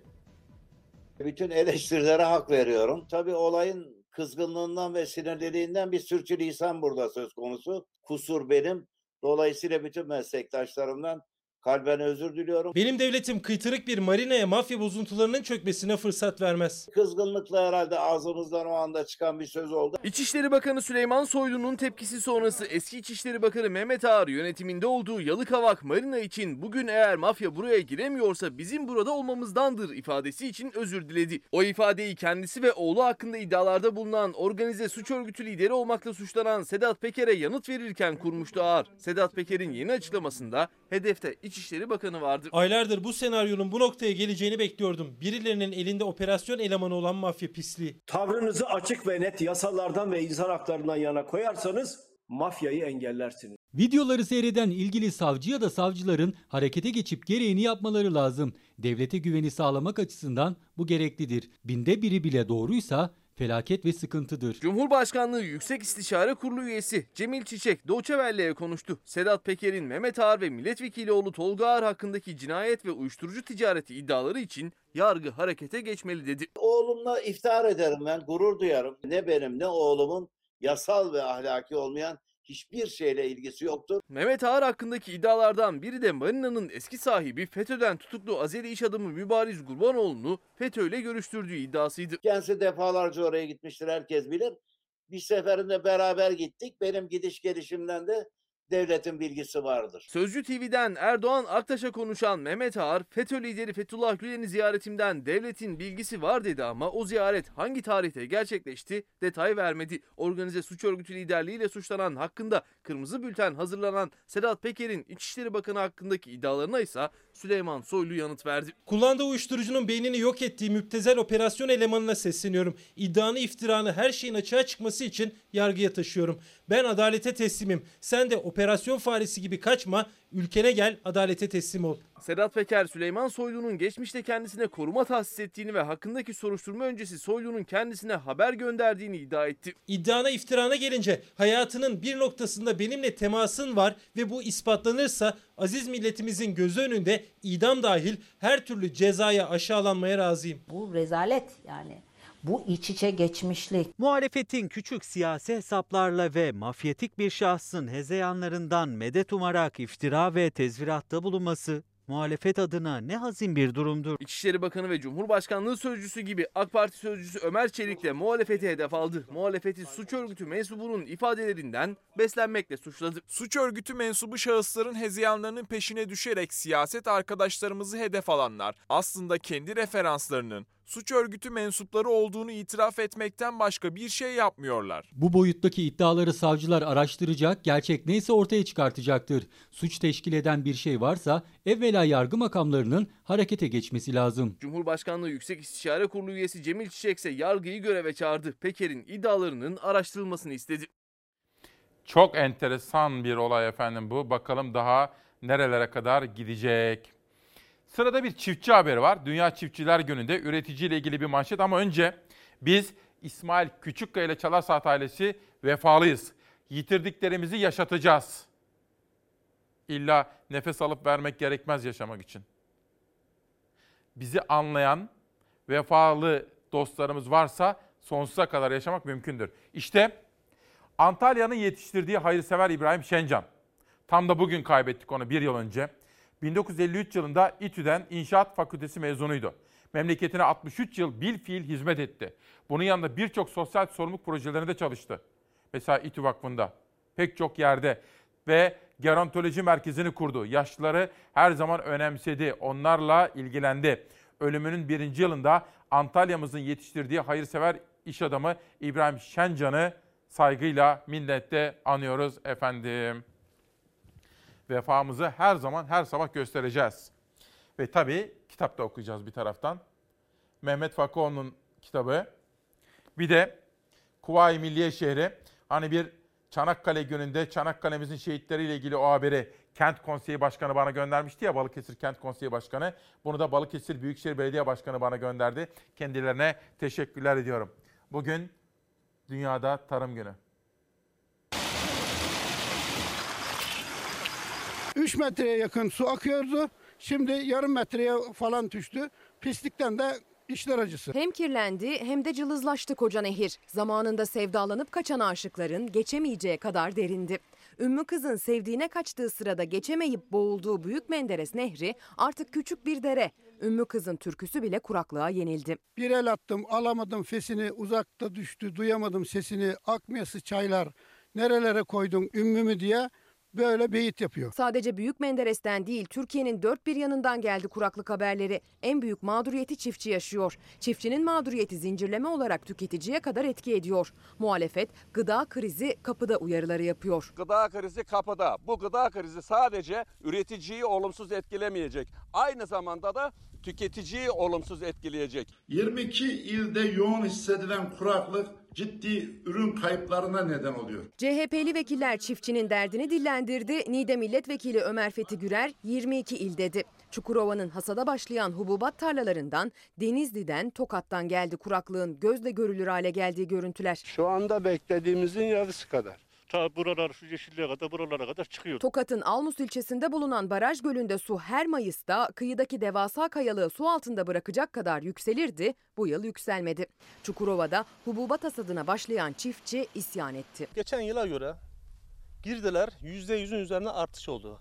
Gürbesi, zehri, mazudu, işçiliği. Hasada başladık. Şu an için devlet kanalından bir soranımız da yok. Çiftçi kazanmazsa ben ne yiyeceğim, ben ne içeceğim? 5 tane çocuk var. 3 tane torun var. Nasıl olacak bunlar? Bugün 14 Mayıs Dünya Çiftçiler Günü. Ancak Türkiye'deki çiftçi üretebilmek için pek çok engeli aşmak zorunda kalıyor. Ya bunun son nereye varacak? Devlet kanalına soruyoruz. Girdi fiyatları yüksek. İlacı, tohumu, gübresi, mazotu, yer altından çıkarılan suya ödediği elektrik parası nedeniyle ürettiği üründen para kazanamıyor. Bu nedenle giderek topraktan uzaklaşıyor.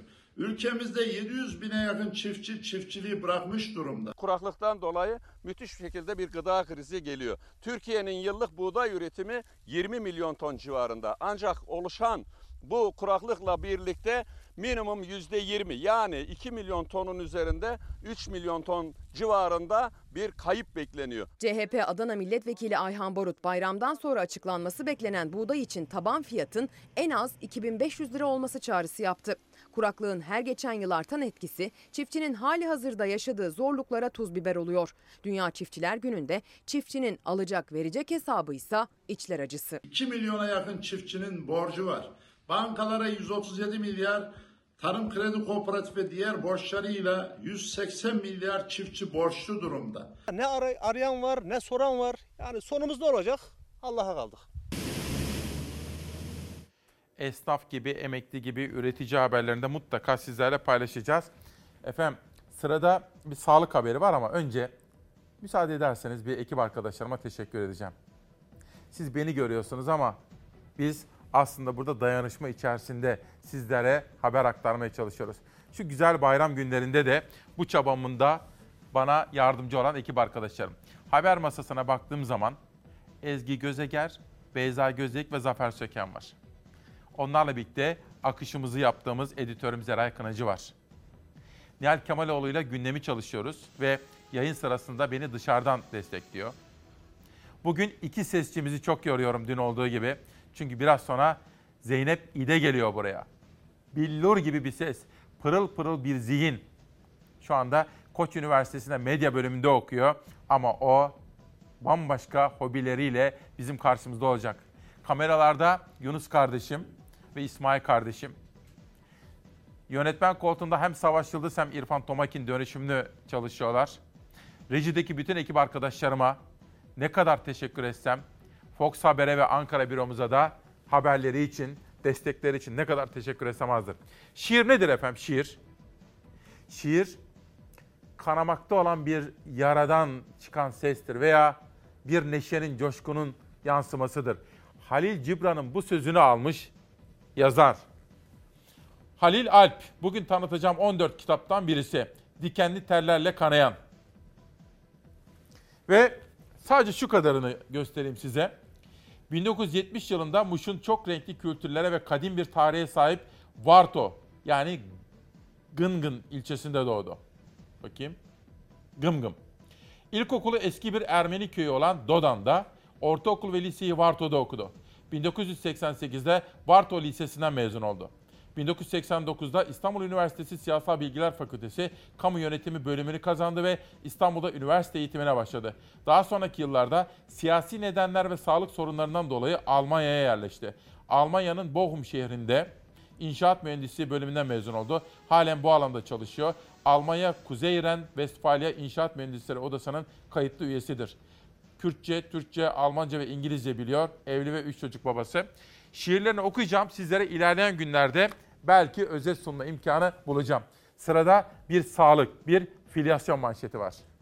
Evet, önceden filyasyon ekipleri çok sıkı. Yani işte bakkala gitti, bakkalı kapatıyordu. Apartmanda 4 kişiye gittik, o 4 kişiyi kapatıyor. O zaman takip edilebiliyorlardı. Temaslara test yapmama, temaslı takibi tamamen sekteye uğradı. Salgınla mücadelede filyasyon ekiplerinin rolü çok büyüktü. Her pozitif vakanın tüm temasları tespit ediliyor, test yapılıyordu. Ancak Ankara Tabip Odası ve Türk Diş Hekimleri Birliği'nin iddiasına göre filyasyon çalışmaları eskisi gibi değil. Filyasyon ilaç bırakıp dönmekten ibaret artık. Belli adresler veriliyordu koordinatörler tarafından. Orada PCR testi alıyorlardı. Yakın temaslı olanlara 14 gün, o zaman 14 gündü, izolasyon veriyorlardı. Ertesi gün ilaçları götürülüyordu ve yakın izolasyondakilerden de PCR'lar alınıyordu. Semptomlu, semptomsuz olanların hemen hepsinden PCR testi alınıyordu. Bu ikinci dönemde bir kişi pozitifse ailede diğerlerine PCR yapılmıyor. Semptomlarına göre diyorlar ki siz izole olun. Eskiden 14-15 gün izolasyondu. Şimdi 7-8 güne kadar düşürüldü. Filyasyon oranı koronavirüs tablosunda %99,9 olarak gözüküyor. Sağlık Bakanı Fahrettin Koca da sık sık Türkiye'nin filyasyondaki başarısından söz ediyor. Hatta buradaki çalışmalar diğer ülkelere de uygulansa o ülkelerin vaka sayısının artacağını bile söylüyordu. Ancak uzmanlara göre artık çalışmalar eskisi gibi değil. Bu filyasyon ekipleri o ülkelerin sokaklarında olsaydı, temaslı taraması yapsaydı koronavirüs pozitiflerin sayısı görünenden kat kat fazla çıkardı. Turkuaz tabloda %99.9 diye gösterilen rakamlar aslında temaslı ya da enfekte hastalara ilaç bırakma ya da telefonla ulaşma olarak gösterilen şey, yani etkili bir filyasyon çalışması değil açıkçası. O hanede 4 kişi var diyelim. Diğer kalan 3 kişiye de bunlar sizin ilaçlarınız. Semptomlar başlarsa ilaçlarınıza başlayın. Bir nezle olabiliyor mevsimsel. Öksürdüm, hapşırdım. Bu da COVID'in semptomu, ben hemen ilaca başlayayım. Sadece ilaç bırakmak değil, temaslı takibi yapmak ve bulaşmanın kaynağını bulmak şart uzmanlara göre. Henüz aşılamada da yeterince yol kat edilmediği için filyasyon çalışmalarının gözden geçirilmesini istiyorlar. Bulaş kaynağı olan ilk vakaya kadar inilmesi gerekiyor. Geriye dönük. Filyasyon ekiplerinin bence önemi burada ortaya çıkıyor. Yoksa gittiniz, PCR aldınız, ilacı verdiniz, bitti. İş bitmiyor işte. O kişiye ve o aileye, o topluluğa ayrıntılı anlatmak ve sonrasında takibi çok önemli. Şimdi efendim bugün bayram ya. Tabii bayramda bir taraftan haberlerden haberdar olmamız gerekiyor. Çünkü başka televizyonlar vermiyor haberleri. Biz haberleri verelim ki bayramda da çalışıyoruz. Sizlerle buluşmayı sevdiğimizden. İki, bir de bayram. Birazcık böyle yüreğimizden yüreğinize de seslenmek istiyoruz. Ama böyle sürpriz isimler olsun. Bizim sevdiğimiz, önemsediğimiz, geleceği olan, uzun yıllar onları göreceksiniz efendim. Onlardan biri Zeynep İde. Hoş geldiniz. Hoş bulduk, merhaba. Nasılsınız? Teşekkür ederim. Siz nasılsınız? Çok teşekkürler. Şimdi ilerleyen dakikalarda hikaye anlatacağım. Ben onun küçüklüğünü biliyorum. Ama onunla birlikte sanatçı arkadaşlarımıza da efendim hoş geldiniz hepiniz. Şöyle bir bakalım. Perküsyonda Barış Cem Songur. Gitarda Can Tekin Alp. Bas gitarda Kubilay Sanat. Klarnette Yunus Emre Ellek. Ben tabii klarnet sesini, yani beni benden alır. Bir cümbüş sesi, bir de klarnet sesi. Efendim biraz sonra sohbet edeceğiz. Zeynep İde'yi de sizlere tanıtacağım. Ama biz nasıl bir yoldayız efendim? Bana söyler misiniz? Bizimkisi uzun ince bir yol.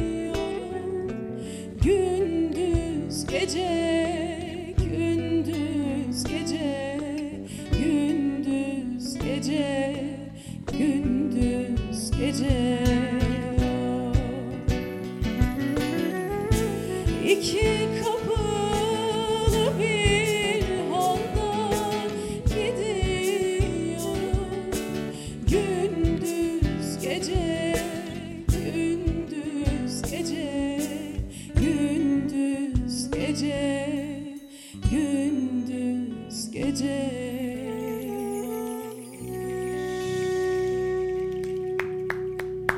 Evet, müthiş. Bu bayramda da muazzam bir sürpriz olacak. Biraz sonra devam edeceğiz. Efendim müsaade ederseniz birazcık terasa çıkalım. Ben günün ilk sade kahvesini içeyim. Arkadaşlarıma da ikram edeyim. Onlar yeni sürprizlerle hazırlansınlar. Dönüşte neler var? Ülkenin gündemini de konuşacağız. Ekonomi, dolar, piyasalar, üretici haberleri, kadın manşetleri, hayatın içinden haberler ve Zeynep İde'den müthiş, berrak gibi bir ses ve yorumla size bayram armağanları. Ama önce reklamlar. Gönlünü ilk önüne çıkan yaz seferine bağlamışsındır. Aa, vurunca dibine sakız rakısının biraz da ağlamışsındır. Benim yerime de sev, bekletme.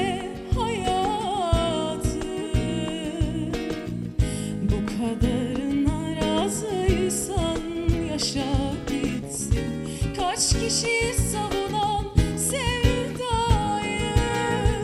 benim yerime de sev,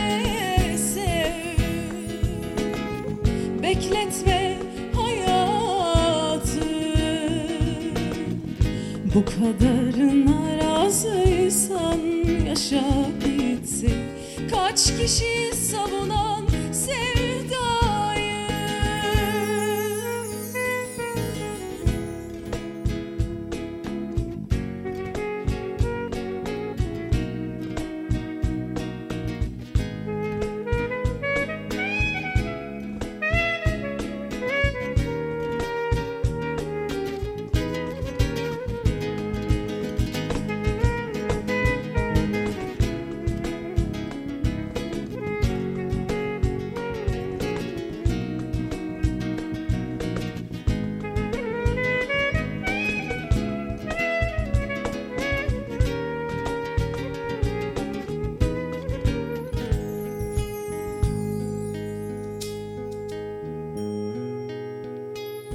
Gözüme ilk damlası düştü, gelecek sonbaharı, yeni bir sayfanın öncüsü, bakalım ne hediyesi zamanı.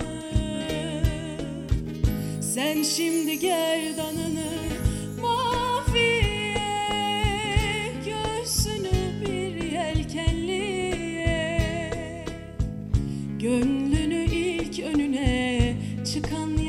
seferine bağlamışsındır. Aa, vurunca dibine sakız rakısının biraz da ağlamışsındır. Benim yerime de sev, bekletme hayatı. Bu kadarına sen yaşa gitsin kaç kişi savunan sevdayı, benim yerime de sev, bekletme hayatı. Bu kadarına razıysan yaşa gitsin kaç kişi savunan sevdayı.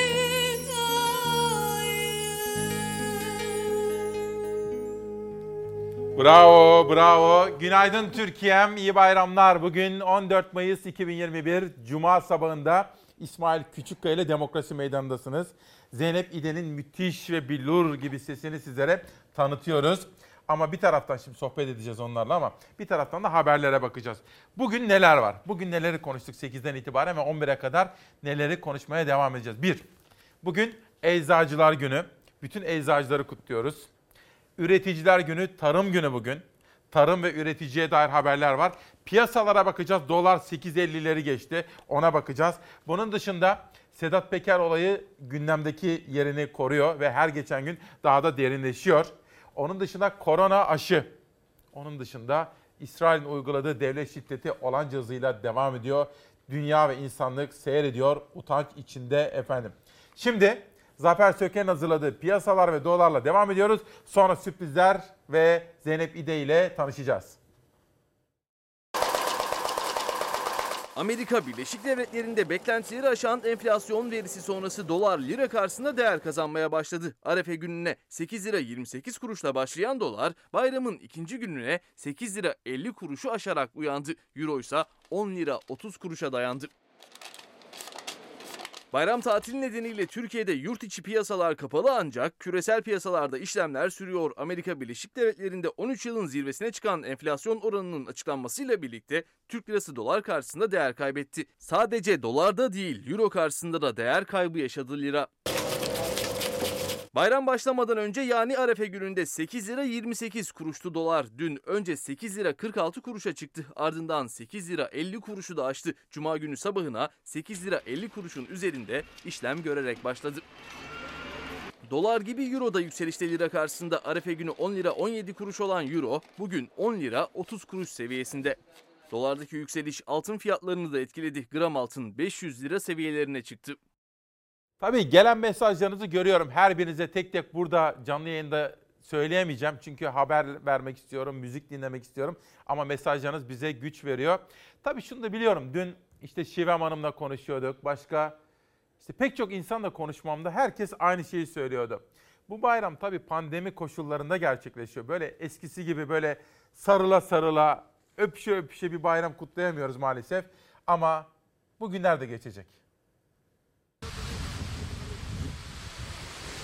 Bayram geldi ama maskesiyle, mesafesiyle, tam kapanmasıyla geldi. Caddeler, sokaklar, hatta otoyollar boş kaldı. Her bayram, bayramı tatil fırsatı görenlerle dolup taşan sahiller de boştu. İstanbul'da trafikte neredeyse araç yoktu. Çocuklar el öpemedi, şeker harçlık toplayamadı. Bayramı bayram yapan çocuğun sevincidir diyenler, çocukları sevindirmenin alternatif yollarını aradı. Korona salgınından dolayı bayramımızı kutluyorum. Hayırlı bayramlar olun. Yeğenleri amcasının elini değil, hijyenik eldiveni öptü. Harçlığını elden değil, çubuktan aldı. Siirt'te yaşayan Çengel ailesi bayramda temas etmeden el öpmenin, harçlık vermenin yolunu buldu. Düzce'de ise 78 yaşındaki Sevil Duman, kısıtlamayı delen miniklere balkondan iple salladığı poşette bayram şekerlerini verdi. Sağlık Bakanlığı yayınladığı videoyla uyardı. Şimdi sarılma, el öpme, kucaklaşma zamanı değil dedi bakanlık. Sarılma, el öpme, kucaklaşma diye seslendi vatandaşa. Tam kapanmanın gerektirdiklerine büyük ölçüde uydu vatandaşlar. Ana arterlerde güvenlik güçlerinin denetimleri de devam etti. Denetimler yapıldı, dışarıda olanlara kurallara uygun gerekçesi yoksa cezalar kesildi. Evlerinin 50 metre yakınında 4100'er lira ceza kesilen iki vatandaşsa isyan etti. Evimden 100 metre bir mesafe benimki vardı. Yanımda bulunan Yakup abinin de 32 metre hemen evi şurada. Bize tuttu cezayı yazdı. Ben şimdi her Allah'ın günü aslında doktorun tavsiyesi üzerine günde mümkün olduğu o kadar yaya yürümek zorundayım. Rize'nin Küçükköy köyünde tam kapanma sürecinde köy yolunda yürüyüş yapan iki kişiye sokağa çıkma kısıtlaması ve maske kuralına uymadıkları gerekçesiyle 4100'er lira ceza kesti görevliler. Vatandaşlar cezanın iptalini talep etti. Yürüyebileceğim mesafe de 100 metredir. Ondan fazla yürüyemiyorum. O diyecek değilim zaten. O diyemem ki. Bugünler de geçecek elbette ve eskisi gibi o güzel bayramlara kavuşacağız efendim. Sırada çok önemsediğimiz bir haber var. Fox'un editörleri hazırladılar. Herhangi bir yerde devlette işe girmek isteyenler, vatandaşlık hukuku açısından bizce sakıncalı sonuçlar doğurabilecek bir uygulamaya tabi mi tutulacaklar? Cumhurbaşkanlığı havuzuna mı alınacak bütün işe alımlar? Bu konuda değerlediğimiz bir haber var. Herkesi çok ilgilendiriyor. Vatandaşlık hukuku açısından sizlere soracağım. Ama önce biraz evvel Derin aradı beni. Derin kızımız aradı. Dedi ki Zeynep ablam çıkıyor dedi. Derin de bizim Mehmet Detay'ın kızı. Annesi de Emel Hanım. Annesi Çanakkale'li. Senin komşularında şimdi bir heyecan varmış, tamam mı? Ve onlar da bizim Derinleri aramışlar. Mehmet Detay işte onlarla da bayramlaşıyorduk. Sana da çok selamları var. Bir tanıyalım, Zeynep İde kimdir? Öğrenciyim öncelikle. 21 Nerede? Yaşındayım. Koç Üniversitesi'nde. Bölüm? Medya ve Görsel Sanatlar okuyorum. Evet. Şan eğitimi aldım 2 sene. Bu müzik ilgisi nereden geliyor? Anne, baba? Evimizde sürekli bir şarkı söyleme. Bir babam zaten bağlama çalıyor. Evet. Evde hep bir şarkı var. Çocukluğumdan beri zaten müziğin içindeydim. Hı-hı. Hep vardı hayatımda. Peki. O zaman ben arkadaşlarla da biraz sonra tanışacağız ama şimdi bir şarkı geliyor.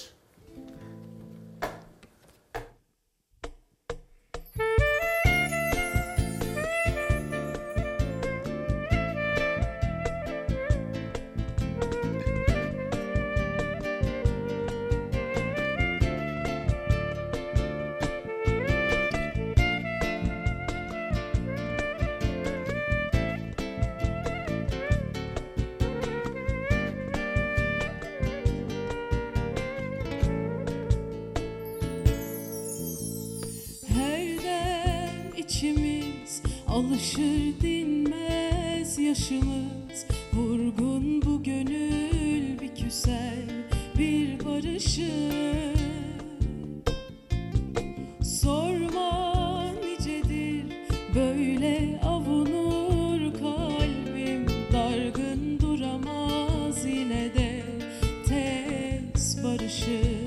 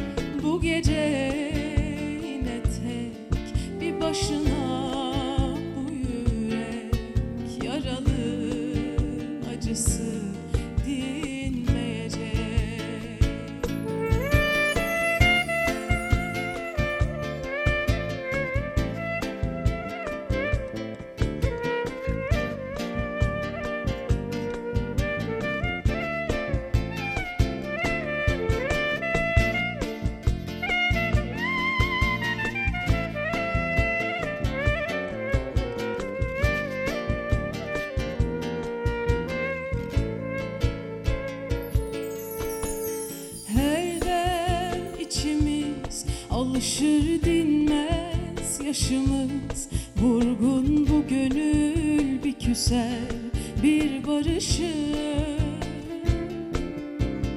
Sorma nicedir, böyle avunur kalbim, dargın duramaz yine de tez barışır.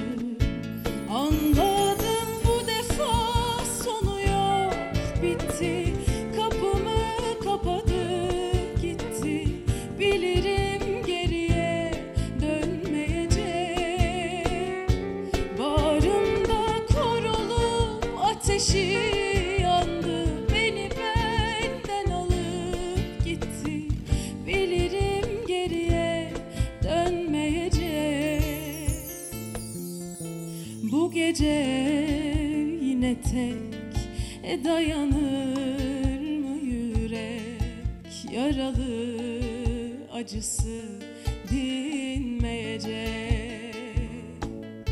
Bu gece yine tek bir başına bu yürek, yaralı acısı dinmeyecek. Bravo, bravo Zeynep İde'ye ve arkadaşlarına.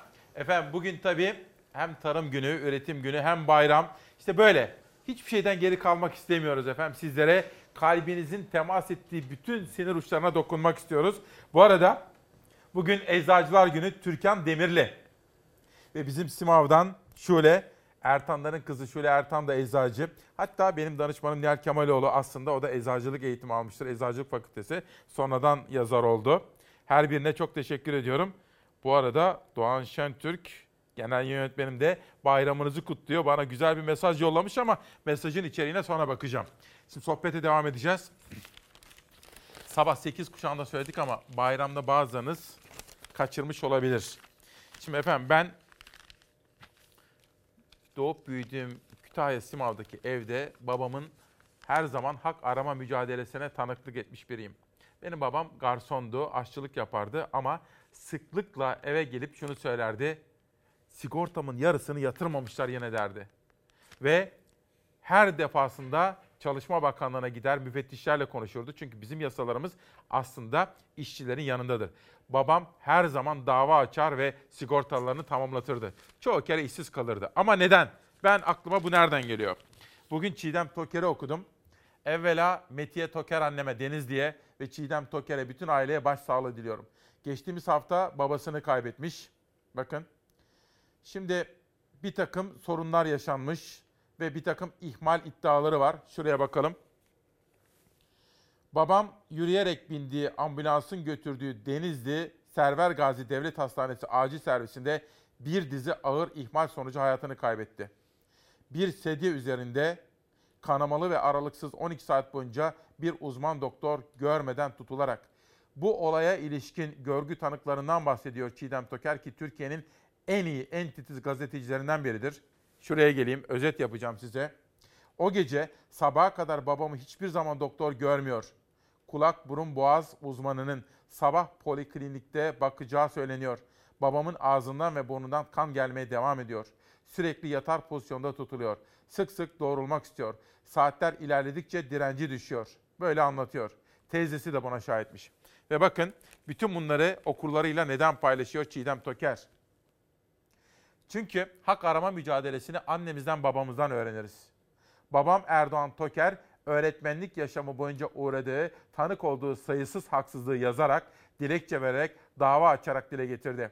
Bir bayram günü canınızı sıkma pahasına bu acılı hikayeyi paylaşmamın nedeni tam da budur. O böyle isterdi. Sadece kendisi için değil, onun yaşamına mal olan ihmaller başkalarına da zarar vermesin diye. Hak arama mücadelesi önemlidir efendim. Bu dünyada bunun için yaşıyoruz. Hak yemeyeceğiz asla. Hiç kimsenin hakkını yemeyeceğiz, hayır. Ama hakkımızda yedirmeyeceğiz. Değil mi? Peki. Çiğdem Toker'e ve bütün ailesine de sabır dileklerinde bulunmak istiyorum. Bir de önemli bir haber var. Savaş Yıldız şu andan itibaren yönetmen koltuğunda. Savaş, bir haber dosyamız vardı. Kamuya işçi alınacak, memur alınacak. Filanca mesela devlet su işlerinden tutun, aklınıza ne geliyorsa. Fakat yeni bir hazırlık varmış. Cumhurbaşkanlığında tek elde bir havuza toplanacakmış. Olur mu böyle bir şey? En çok istihdamı yapan bizim iktidarımızdır. Ehliyet yok, deneyim yok, liyakat yok. Bu üç şeyin yerini Erdoğan'a biat, Erdoğan'a itaat yetmez, Erdoğan'a ibadet alıyor. Muhalefetin tepkisinin nedeni Cumhurbaşkanlığı İnsan Kaynakları Ofisi Başkanı'nın açıklamaları. O açıklamaya göre kamuya iş alımlar sadece Cumhurbaşkanlığı üzerinden yapılacak artık. Kariyer Kapısı platformu üzerinden. Tüm bakanlıklar işe alımlarını Kariyer Kapısı üzerinden yapacak. Bu kapı kime açık olacak? AK Parti'ye oy verip onun bayrağı asanlara da açık olmayacak. Bu kapı Cumhurbaşkanına ve çevresine yakın olanlara açık olacak. Bakanlıklar hangi birime ne kadar personel alacaklarını, başvuru şartlarını açıkladıktan sonra ayrıca adaylar arasında mülakatlar yapılıyordu. Kamuya personel alımında torpil iddiaları da hep tartışılıyor. En yüksek puanları sınavlarda alanlar eleniyor. En düşük puan alanlar sadece AK Partili oldukları için kamuda göreve başlıyorlardı. Muhalefet kamuda işe girmek için AK Partili olma şartı aranıyor eleştirilerini yükseltirken Cumhurbaşkanlığı İnsan Kaynakları Ofisi Başkanı Doçent Doktor Salim Atay Hürriyet Gazetesi'ne konuştu.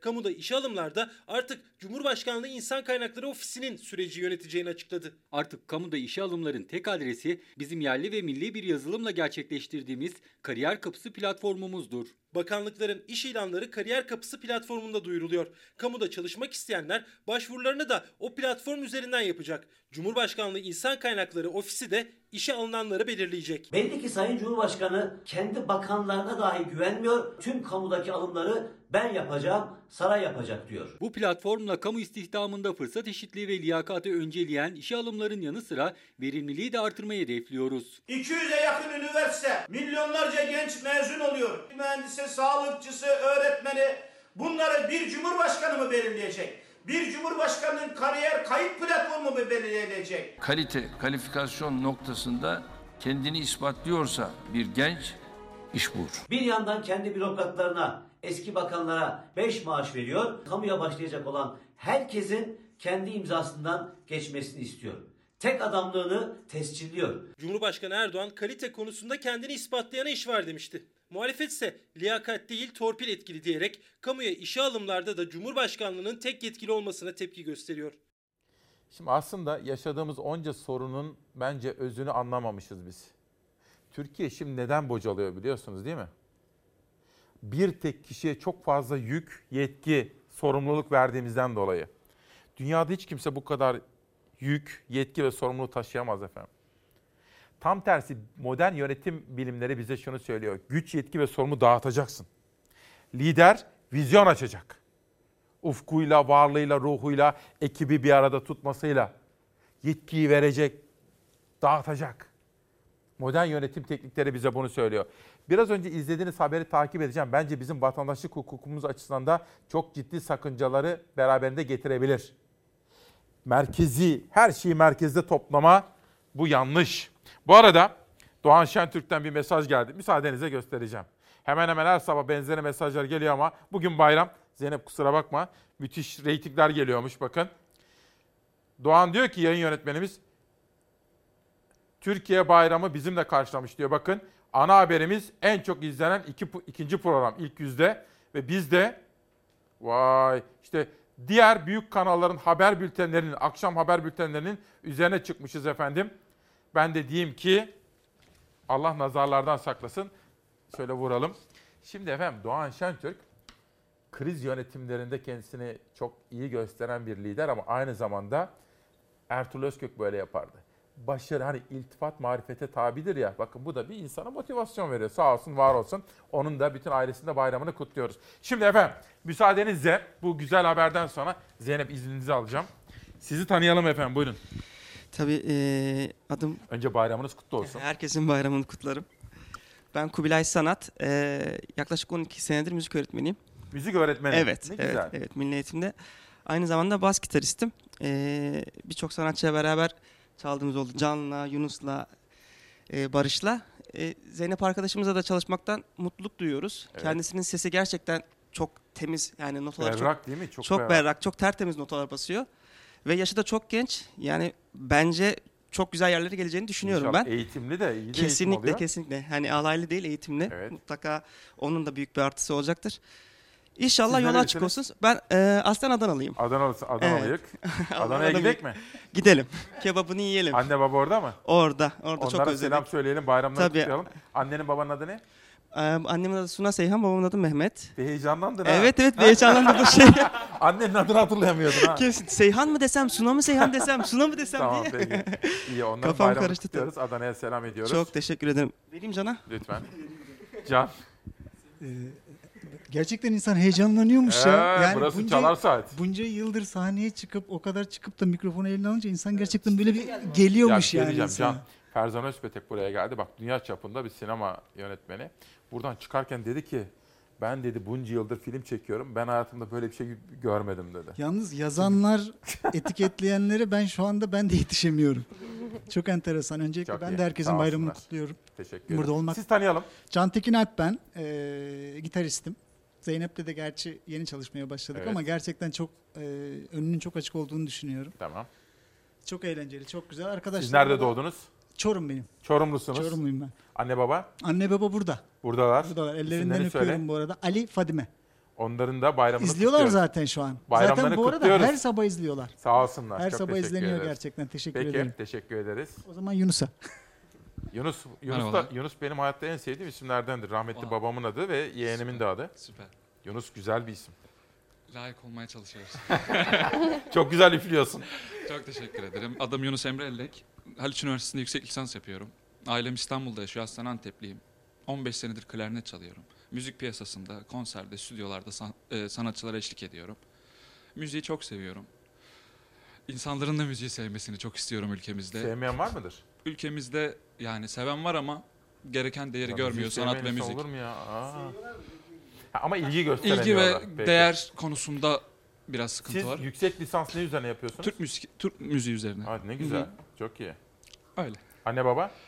Babam da devlet sanatçısı, o da kemancı. Aile müzisyen. İsmi ne? Selahattin Ellek. Annemin ismi de Behiye. Buradan öpüyorum onları. Arkadaşlar anne babanın isimlerini de söyletiyorum ki çalarsa herkes, bizler hayırlı evlatlarız değil mi? Onları da gururlandıracağız. Eyvallah. Teşekkür ederiz. Buyurunuz. Evet, ben de konuşamayan müzisyenlerden Barış. Ya bir dakika gerçekten... bak konuşamayan deyince şimdi müzisyen dediğin zaten konuşamaz. Bak Cengiz Özkan geldi. Büyük Ozan değil mi? Tabii ki. Oraya ilk geldiğinde tek kelime konuşmadı neredeyse. Çünkü müzisyen dedin. Yani nasıl konuşuyorsun? Çok zor bir şey. Yani sahnede mesela solist arkadaşlarımız bazen uzatıyor. Hadi sen de söyle diye böyle kalıp veriyoruz mikrofon görünce. Evet. Konuşamıyoruz yani. Hepimizin ortak derdi. Bence bir eğitim alalım bu konuda sevgili dostlar. Siz nerelisiniz? Ben Barış Cem Songur, İstanbulluyum. Yani Tekirdağlıyız da İstanbul'da doğduk, büyüdük. Annem Naci. Bak. Naci annem. Evet maşallah. Evet. Naci ile Canan'a selam söylüyorum. Annem ve babam oluyor kendisi. Tamam. Bayramlarını kutluyorum. Sizin onlar de bayramınız kutlu olsun. Yok İstanbul'da. İstanbul'da. Onların da bayramları kutlu olsun. Yani konuşamamaya devam etmek istemiyorum lütfen. Evet, bu mikrofonu alın bana. Sanatçı dediğim böyle işte enstrümanıyla. Zeynep'i de sizde de var mı heyecan? Bende de çok heyecan var evet. Var mı? Bayramınızı kutlamayı unuttum. Bayramınız kutlu olsun. İyi bayramlar diliyorum. İyi bayramlar. Bu arada bir şey soracağım. Haber, medya bu işlerle de ilginiz var mı? Okulu var ama. İlgim var tabii ki. Medya ve görsel sanatlar okuyorum. Yani hayır, zaten ama böyle hani işte ileride profesyonel olarak ne olur sizce? Ne yaparsınız? Şarkı oraya ve medya birlikte olur gibi geliyor bana. Evet, çok iyi. Evet. O daha da iyi. Ama şarkı tabii. Önemli. O zaman şimdi bir eser daha dinleyelim sizden. Gurbet mi diyeceğiz? Gurbet. Buyurun.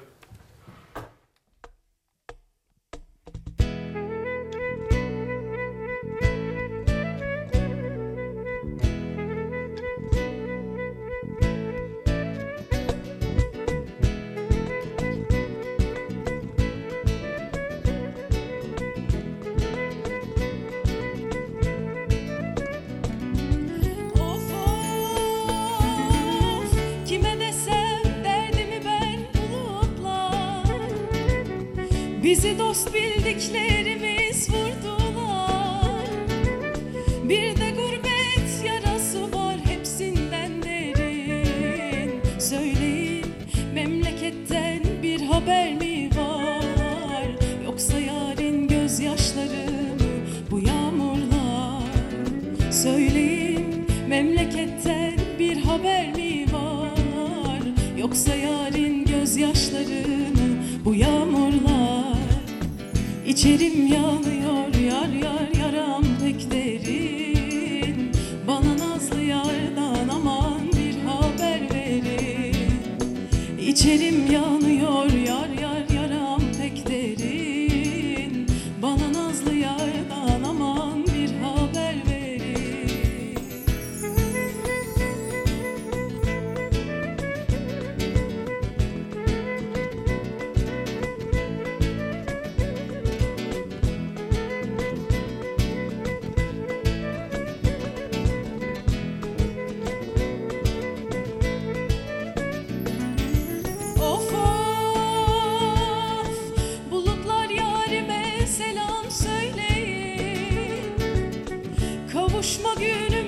Yakındır değil. Felek yardan ırak koyduysa bizi. Gurbet elde bir başıma neyleyim? Yardan ırak yaşanır mı? Söyleyin. Gurbet elde bir başıma neyleyim? Yardan ırak yaşanır mı? Söyleyin. İçerim yanıyor yar yar yaram pek derin. Bana nazlı yardan aman bir haber verin.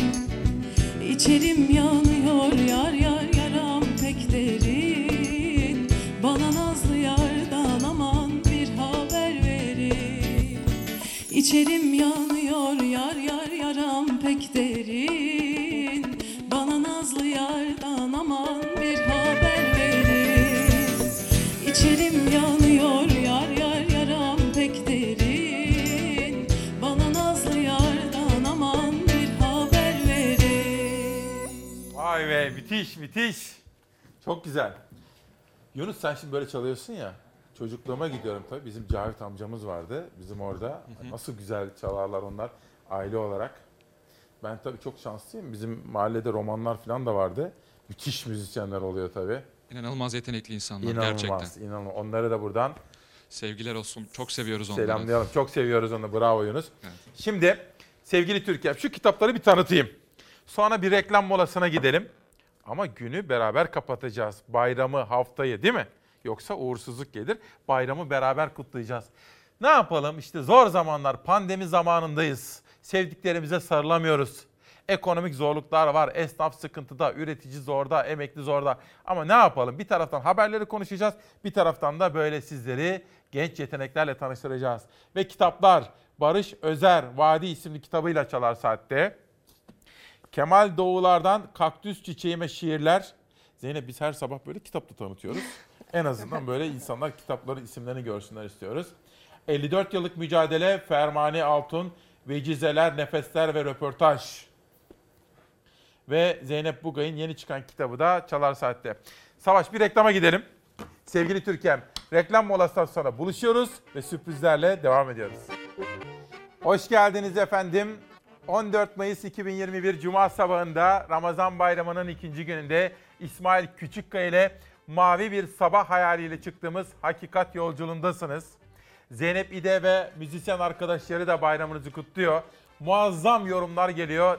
Biz de sizlerden gelen bu yorumlara ne kadar teşekkür etsek azdır diyoruz. Bugün bayramın ikinci günü.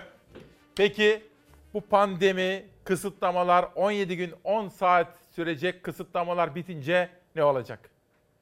Pazartesi sabahı açtığınızda müşteri alacak mısınız? Kararsızız. Belki şimdi ben alacağız ilerim ama almaya edebiliriz. Hani ne yapacağımızı biz de bilmiyoruz. Tıpkı başımızdaki insanlar gibi. Merak etmeyin, 17 Mayıs 05'ten sonra bilim kurulu var. Sağlık Bakanlığımız var.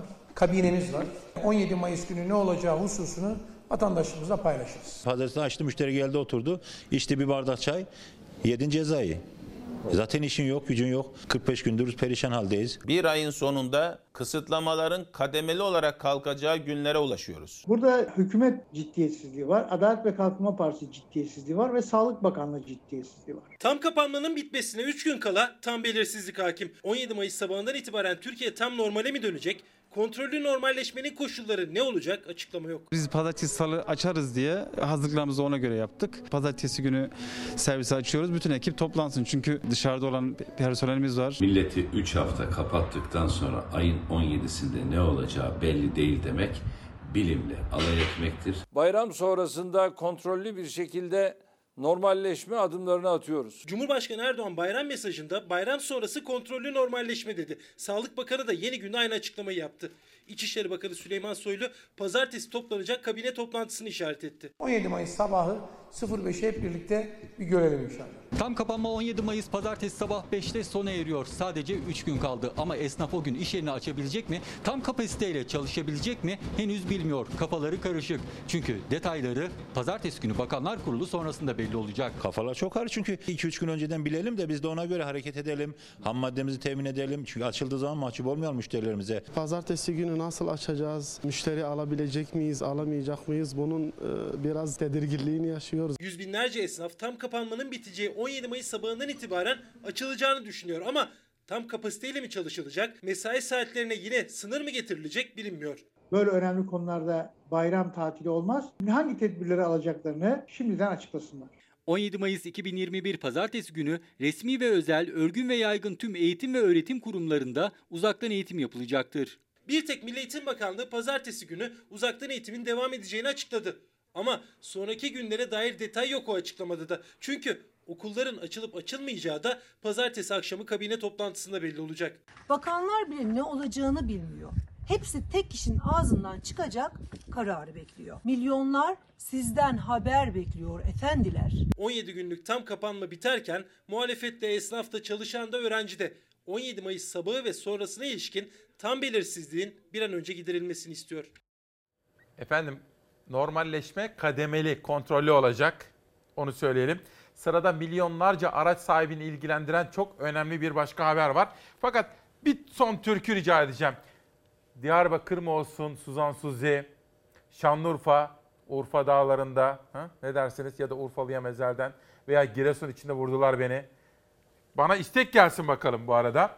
Gönül dilimden sazım teline, Maksut Demirciler, Hemşinli Ozan'dan ve Mehmet Ali Yazıcı, Teninde Gizli. Savaş, hazır mıyız? Milyonlarca araç sahibini ilgilendiren haber. Sigorta şirketleri doymadı. Normalde 300-500 TL'ye yaptırdığımız sigortalar ticari taksi olduğu için 3,5-4 bin liraya kadar çıktı. Zaten biz 3,5-4 bin lirayı ödeyemiyorduk. Küçük hasarlar yok. Bu yasa tasarısı diyor ki tedarikten merdiven altı parça da gönderirim iskontolu. Sen buna itiraz edemezsin diyor. Paraya mı ihtiyaçları var sigortaların? Bakın Allah aşkına. Yola bak. Yani bizim paraya ihtiyacımız var. Araç sahipleri de sigorta eksperleri sendikası da öfkeli. Çünkü çok değil bir yıl önce araç sahiplerini mağdur ettiği gerekçesiyle Anayasa Mahkemesi tarafından iptal edilen zorunlu taşıt sigortasının birçok maddesi AK Parti milletvekillerinin hazırladığı yasa teklifiyle yeniden meclise geldi. Küçük hasarları teminat dışı haller içerisine sokmak demek. Tekrar sigortacıyı zengin etmek demek. Trafikte kayıtlı yaklaşık 24 milyon araç var. AK Parti'nin hazırladığı yasa teklifine göre üçüncü kişilere ödenecek tazminatların miktarının da kapsamının da daraltıldığını söylüyor. Sigorta eksperi işveren sendikası kazada oluşan küçük hasarları da sigorta şirketlerinin karşılamayacağını. Günün 24 saat trafikteyiz. Yeri geliyor faran kırılıyor, yeri geliyor tamponun kırılıyor. 4-500 milyon bir para. Sigorta şirketi karşılamadığında cepten. Cepten gidecek olur mu ablacığım? Yani ben 3 milyara 4 milyara sigorta yaptırmışım. Yani karşı taraftan alamıyorum, böyle şey olmaz yani. Bunun ortadan kalkması lazım. Hasarın küçüğü büyüğü olma. Hasar hasardır. 3 lirayı da ödeyeceksin. 43 bin lirayı da ödeyeceksin. Zaten bizim yükümüz bize yetiyor. Ben bu saat oldu bir tane müşteri aldım. 15 liralık iş aldım. Ama zorunlu sigortanıza, taşıt sigortanıza ne kadar ödüyorsunuz? Yıllık 3-3,5 milyar kadar eski parayla ödüyoruz. Sigorta eksperi işveren sendikası başkanı Mesut Cemil Boyner yeni yasa tasarısıyla kazaya karışan sürücüler sigorta şirketlerinden geçici araç talep edemeyecek diyor. Kazalı aracı orijinal parça takma zorunluluğunun da kalkacağının altını çiziyor. Ha tabancayla adama ateş ettiniz, ha da mekanik parçaları merdiven altı taktınız. Bu kadar vahim bu. 2007 yılından beri 1,5 milyon adet araç pimi çekilmiş bomba gibi dolaşıyor. Masrafımız haddinden fazla. Hesapları, defterleri bir açsak her şey ortada. Yani rica ediyoruz bir defa düşünsünler ama esnafı üzmesinler. Milyonlarca araç sahibini ilgilendiren ve zorunlu trafik sigortasında düzenleme içeren yasa tasarısı meclise sunuldu. Şimdi tabii istekler yarışıyor. Diyarbakır, Giresun, Şanlıurfa. Şimdi ben aslında normalde Suzan Suzi'yi isterim ama burada çok çaldık. Bugün birazcık değiştirmek istiyorum. Bu arada şu kitapları da tanıtayım. Banu Kırgız, Ayna Ayna Söyle Bana diyor. Fesleğen Özge Kurt'tan ve Volkan Çekirdek Mata. Çok mesaj var, çok tebrikler var. Teşekkür ederim. Yolunuz açık olsun. Arkadaşlar hepinize çok teşekkür ediyorum. Şanlıurfa türküsü rica edeceğiz. Ama bu arada bir şey söyleyeceğim. Soranlar olduğu için Instagram'da varsınız. Varım Instagram'da. Nedir Instagram hesabınız? Zeynep İde. Zeynep İde. Evet. Yazınca çıkıyor. Evet, direkt orada çıkıyor. Sizin şarkılar da var zaten. Evet. Değil mi? Peki arkadaşlar Şanlıurfa'ya gidelim.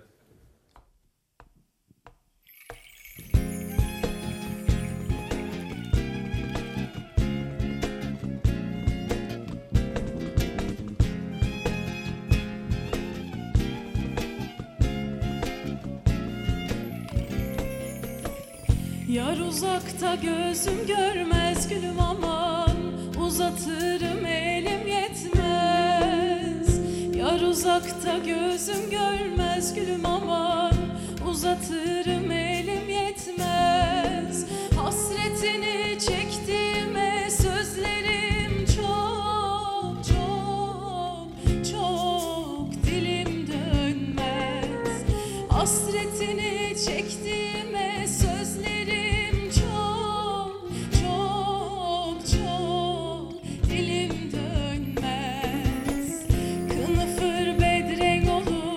aşka düşen de olur,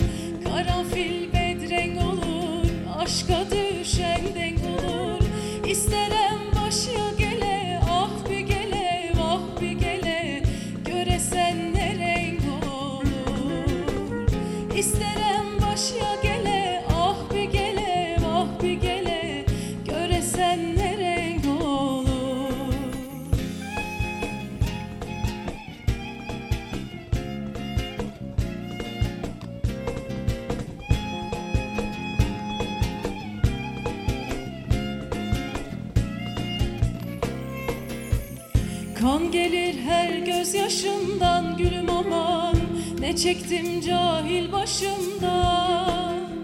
Kan gelir her gözyaşımdan gülüm aman, ne çektim cahil başımdan. Tutacak dalım kalmadı, ağlarım can can can can atışından. Tutacak dalım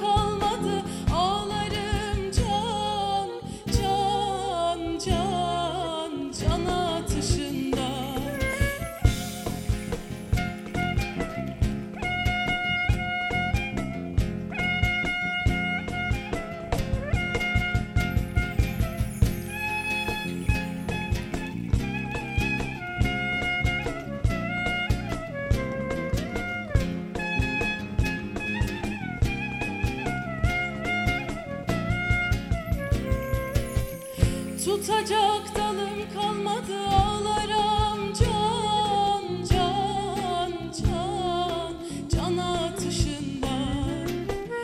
Tutacak dalım kalmadı, ağlarım can can can can atışından. Tutacak dalım kalmadı, ağlarım can can can can atışından. Vallahi bir şey diyeyim mi? Ömrünüze bereket. Muazzam, muazzam. Arkadaşlar tekrar teşekkür ediyorum. Yolunuz açık olsun. Çok bayramlar görün. Zeynep Hanım siz de öyle. Çok teşekkür ederim. Ne söylemek istersiniz? İşte hani şöyle derler ya, bütün Türkiye bizi izliyor. Şöyle bir dön, ne söylemek istersin? Öncelikle tüm milletimizin bayramını kutluyorum. Herkese iyi bayramlar diliyorum. Çok teşekkür ederim size de. Burada olduğum için çok mutlu oldum. Size de çok teşekkür ediyorum. Emeklerinize sağlık arkadaşlar. Sevgili Türkiye'm. Şimdi biz 2 gün müsaadenizi isteyeceğiz. Pazartesi günü yeniden saat tam 8'de sizlerle birlikte olacağız. Bu arada yarınki maçtan önce ve sonrasında lütfen dikkat edin. Şampiyon kim olursa olsun efendim. Kutlayalım, centilmen olalım. Her şey iyi geçsin, temiz olsun. Temiz. Ama sonrasında kutlamalarda pandemi kurallarını unutmayalım. Çünkü candan daha önemli hiçbir şey yok. Sağlıktan daha kıymetli hiçbir şey yok efendim. Bir başkası işte böyle hayırlı evlatlar olun. Her biri annesine babasına nasıl selamlar söyledi. Ülkemize, ailemize, doğup büyüdüğümüz ilimize, ilçemize, köyümüze, memleketimize hayırlı evlatlar olalım diyorum.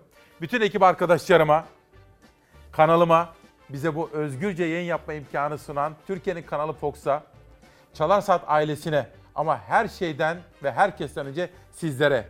Siz 8 yıldır bizimle birliktesiniz. Nice bayramlar gördük. Çok büyük zorlukları beraber gösterdik.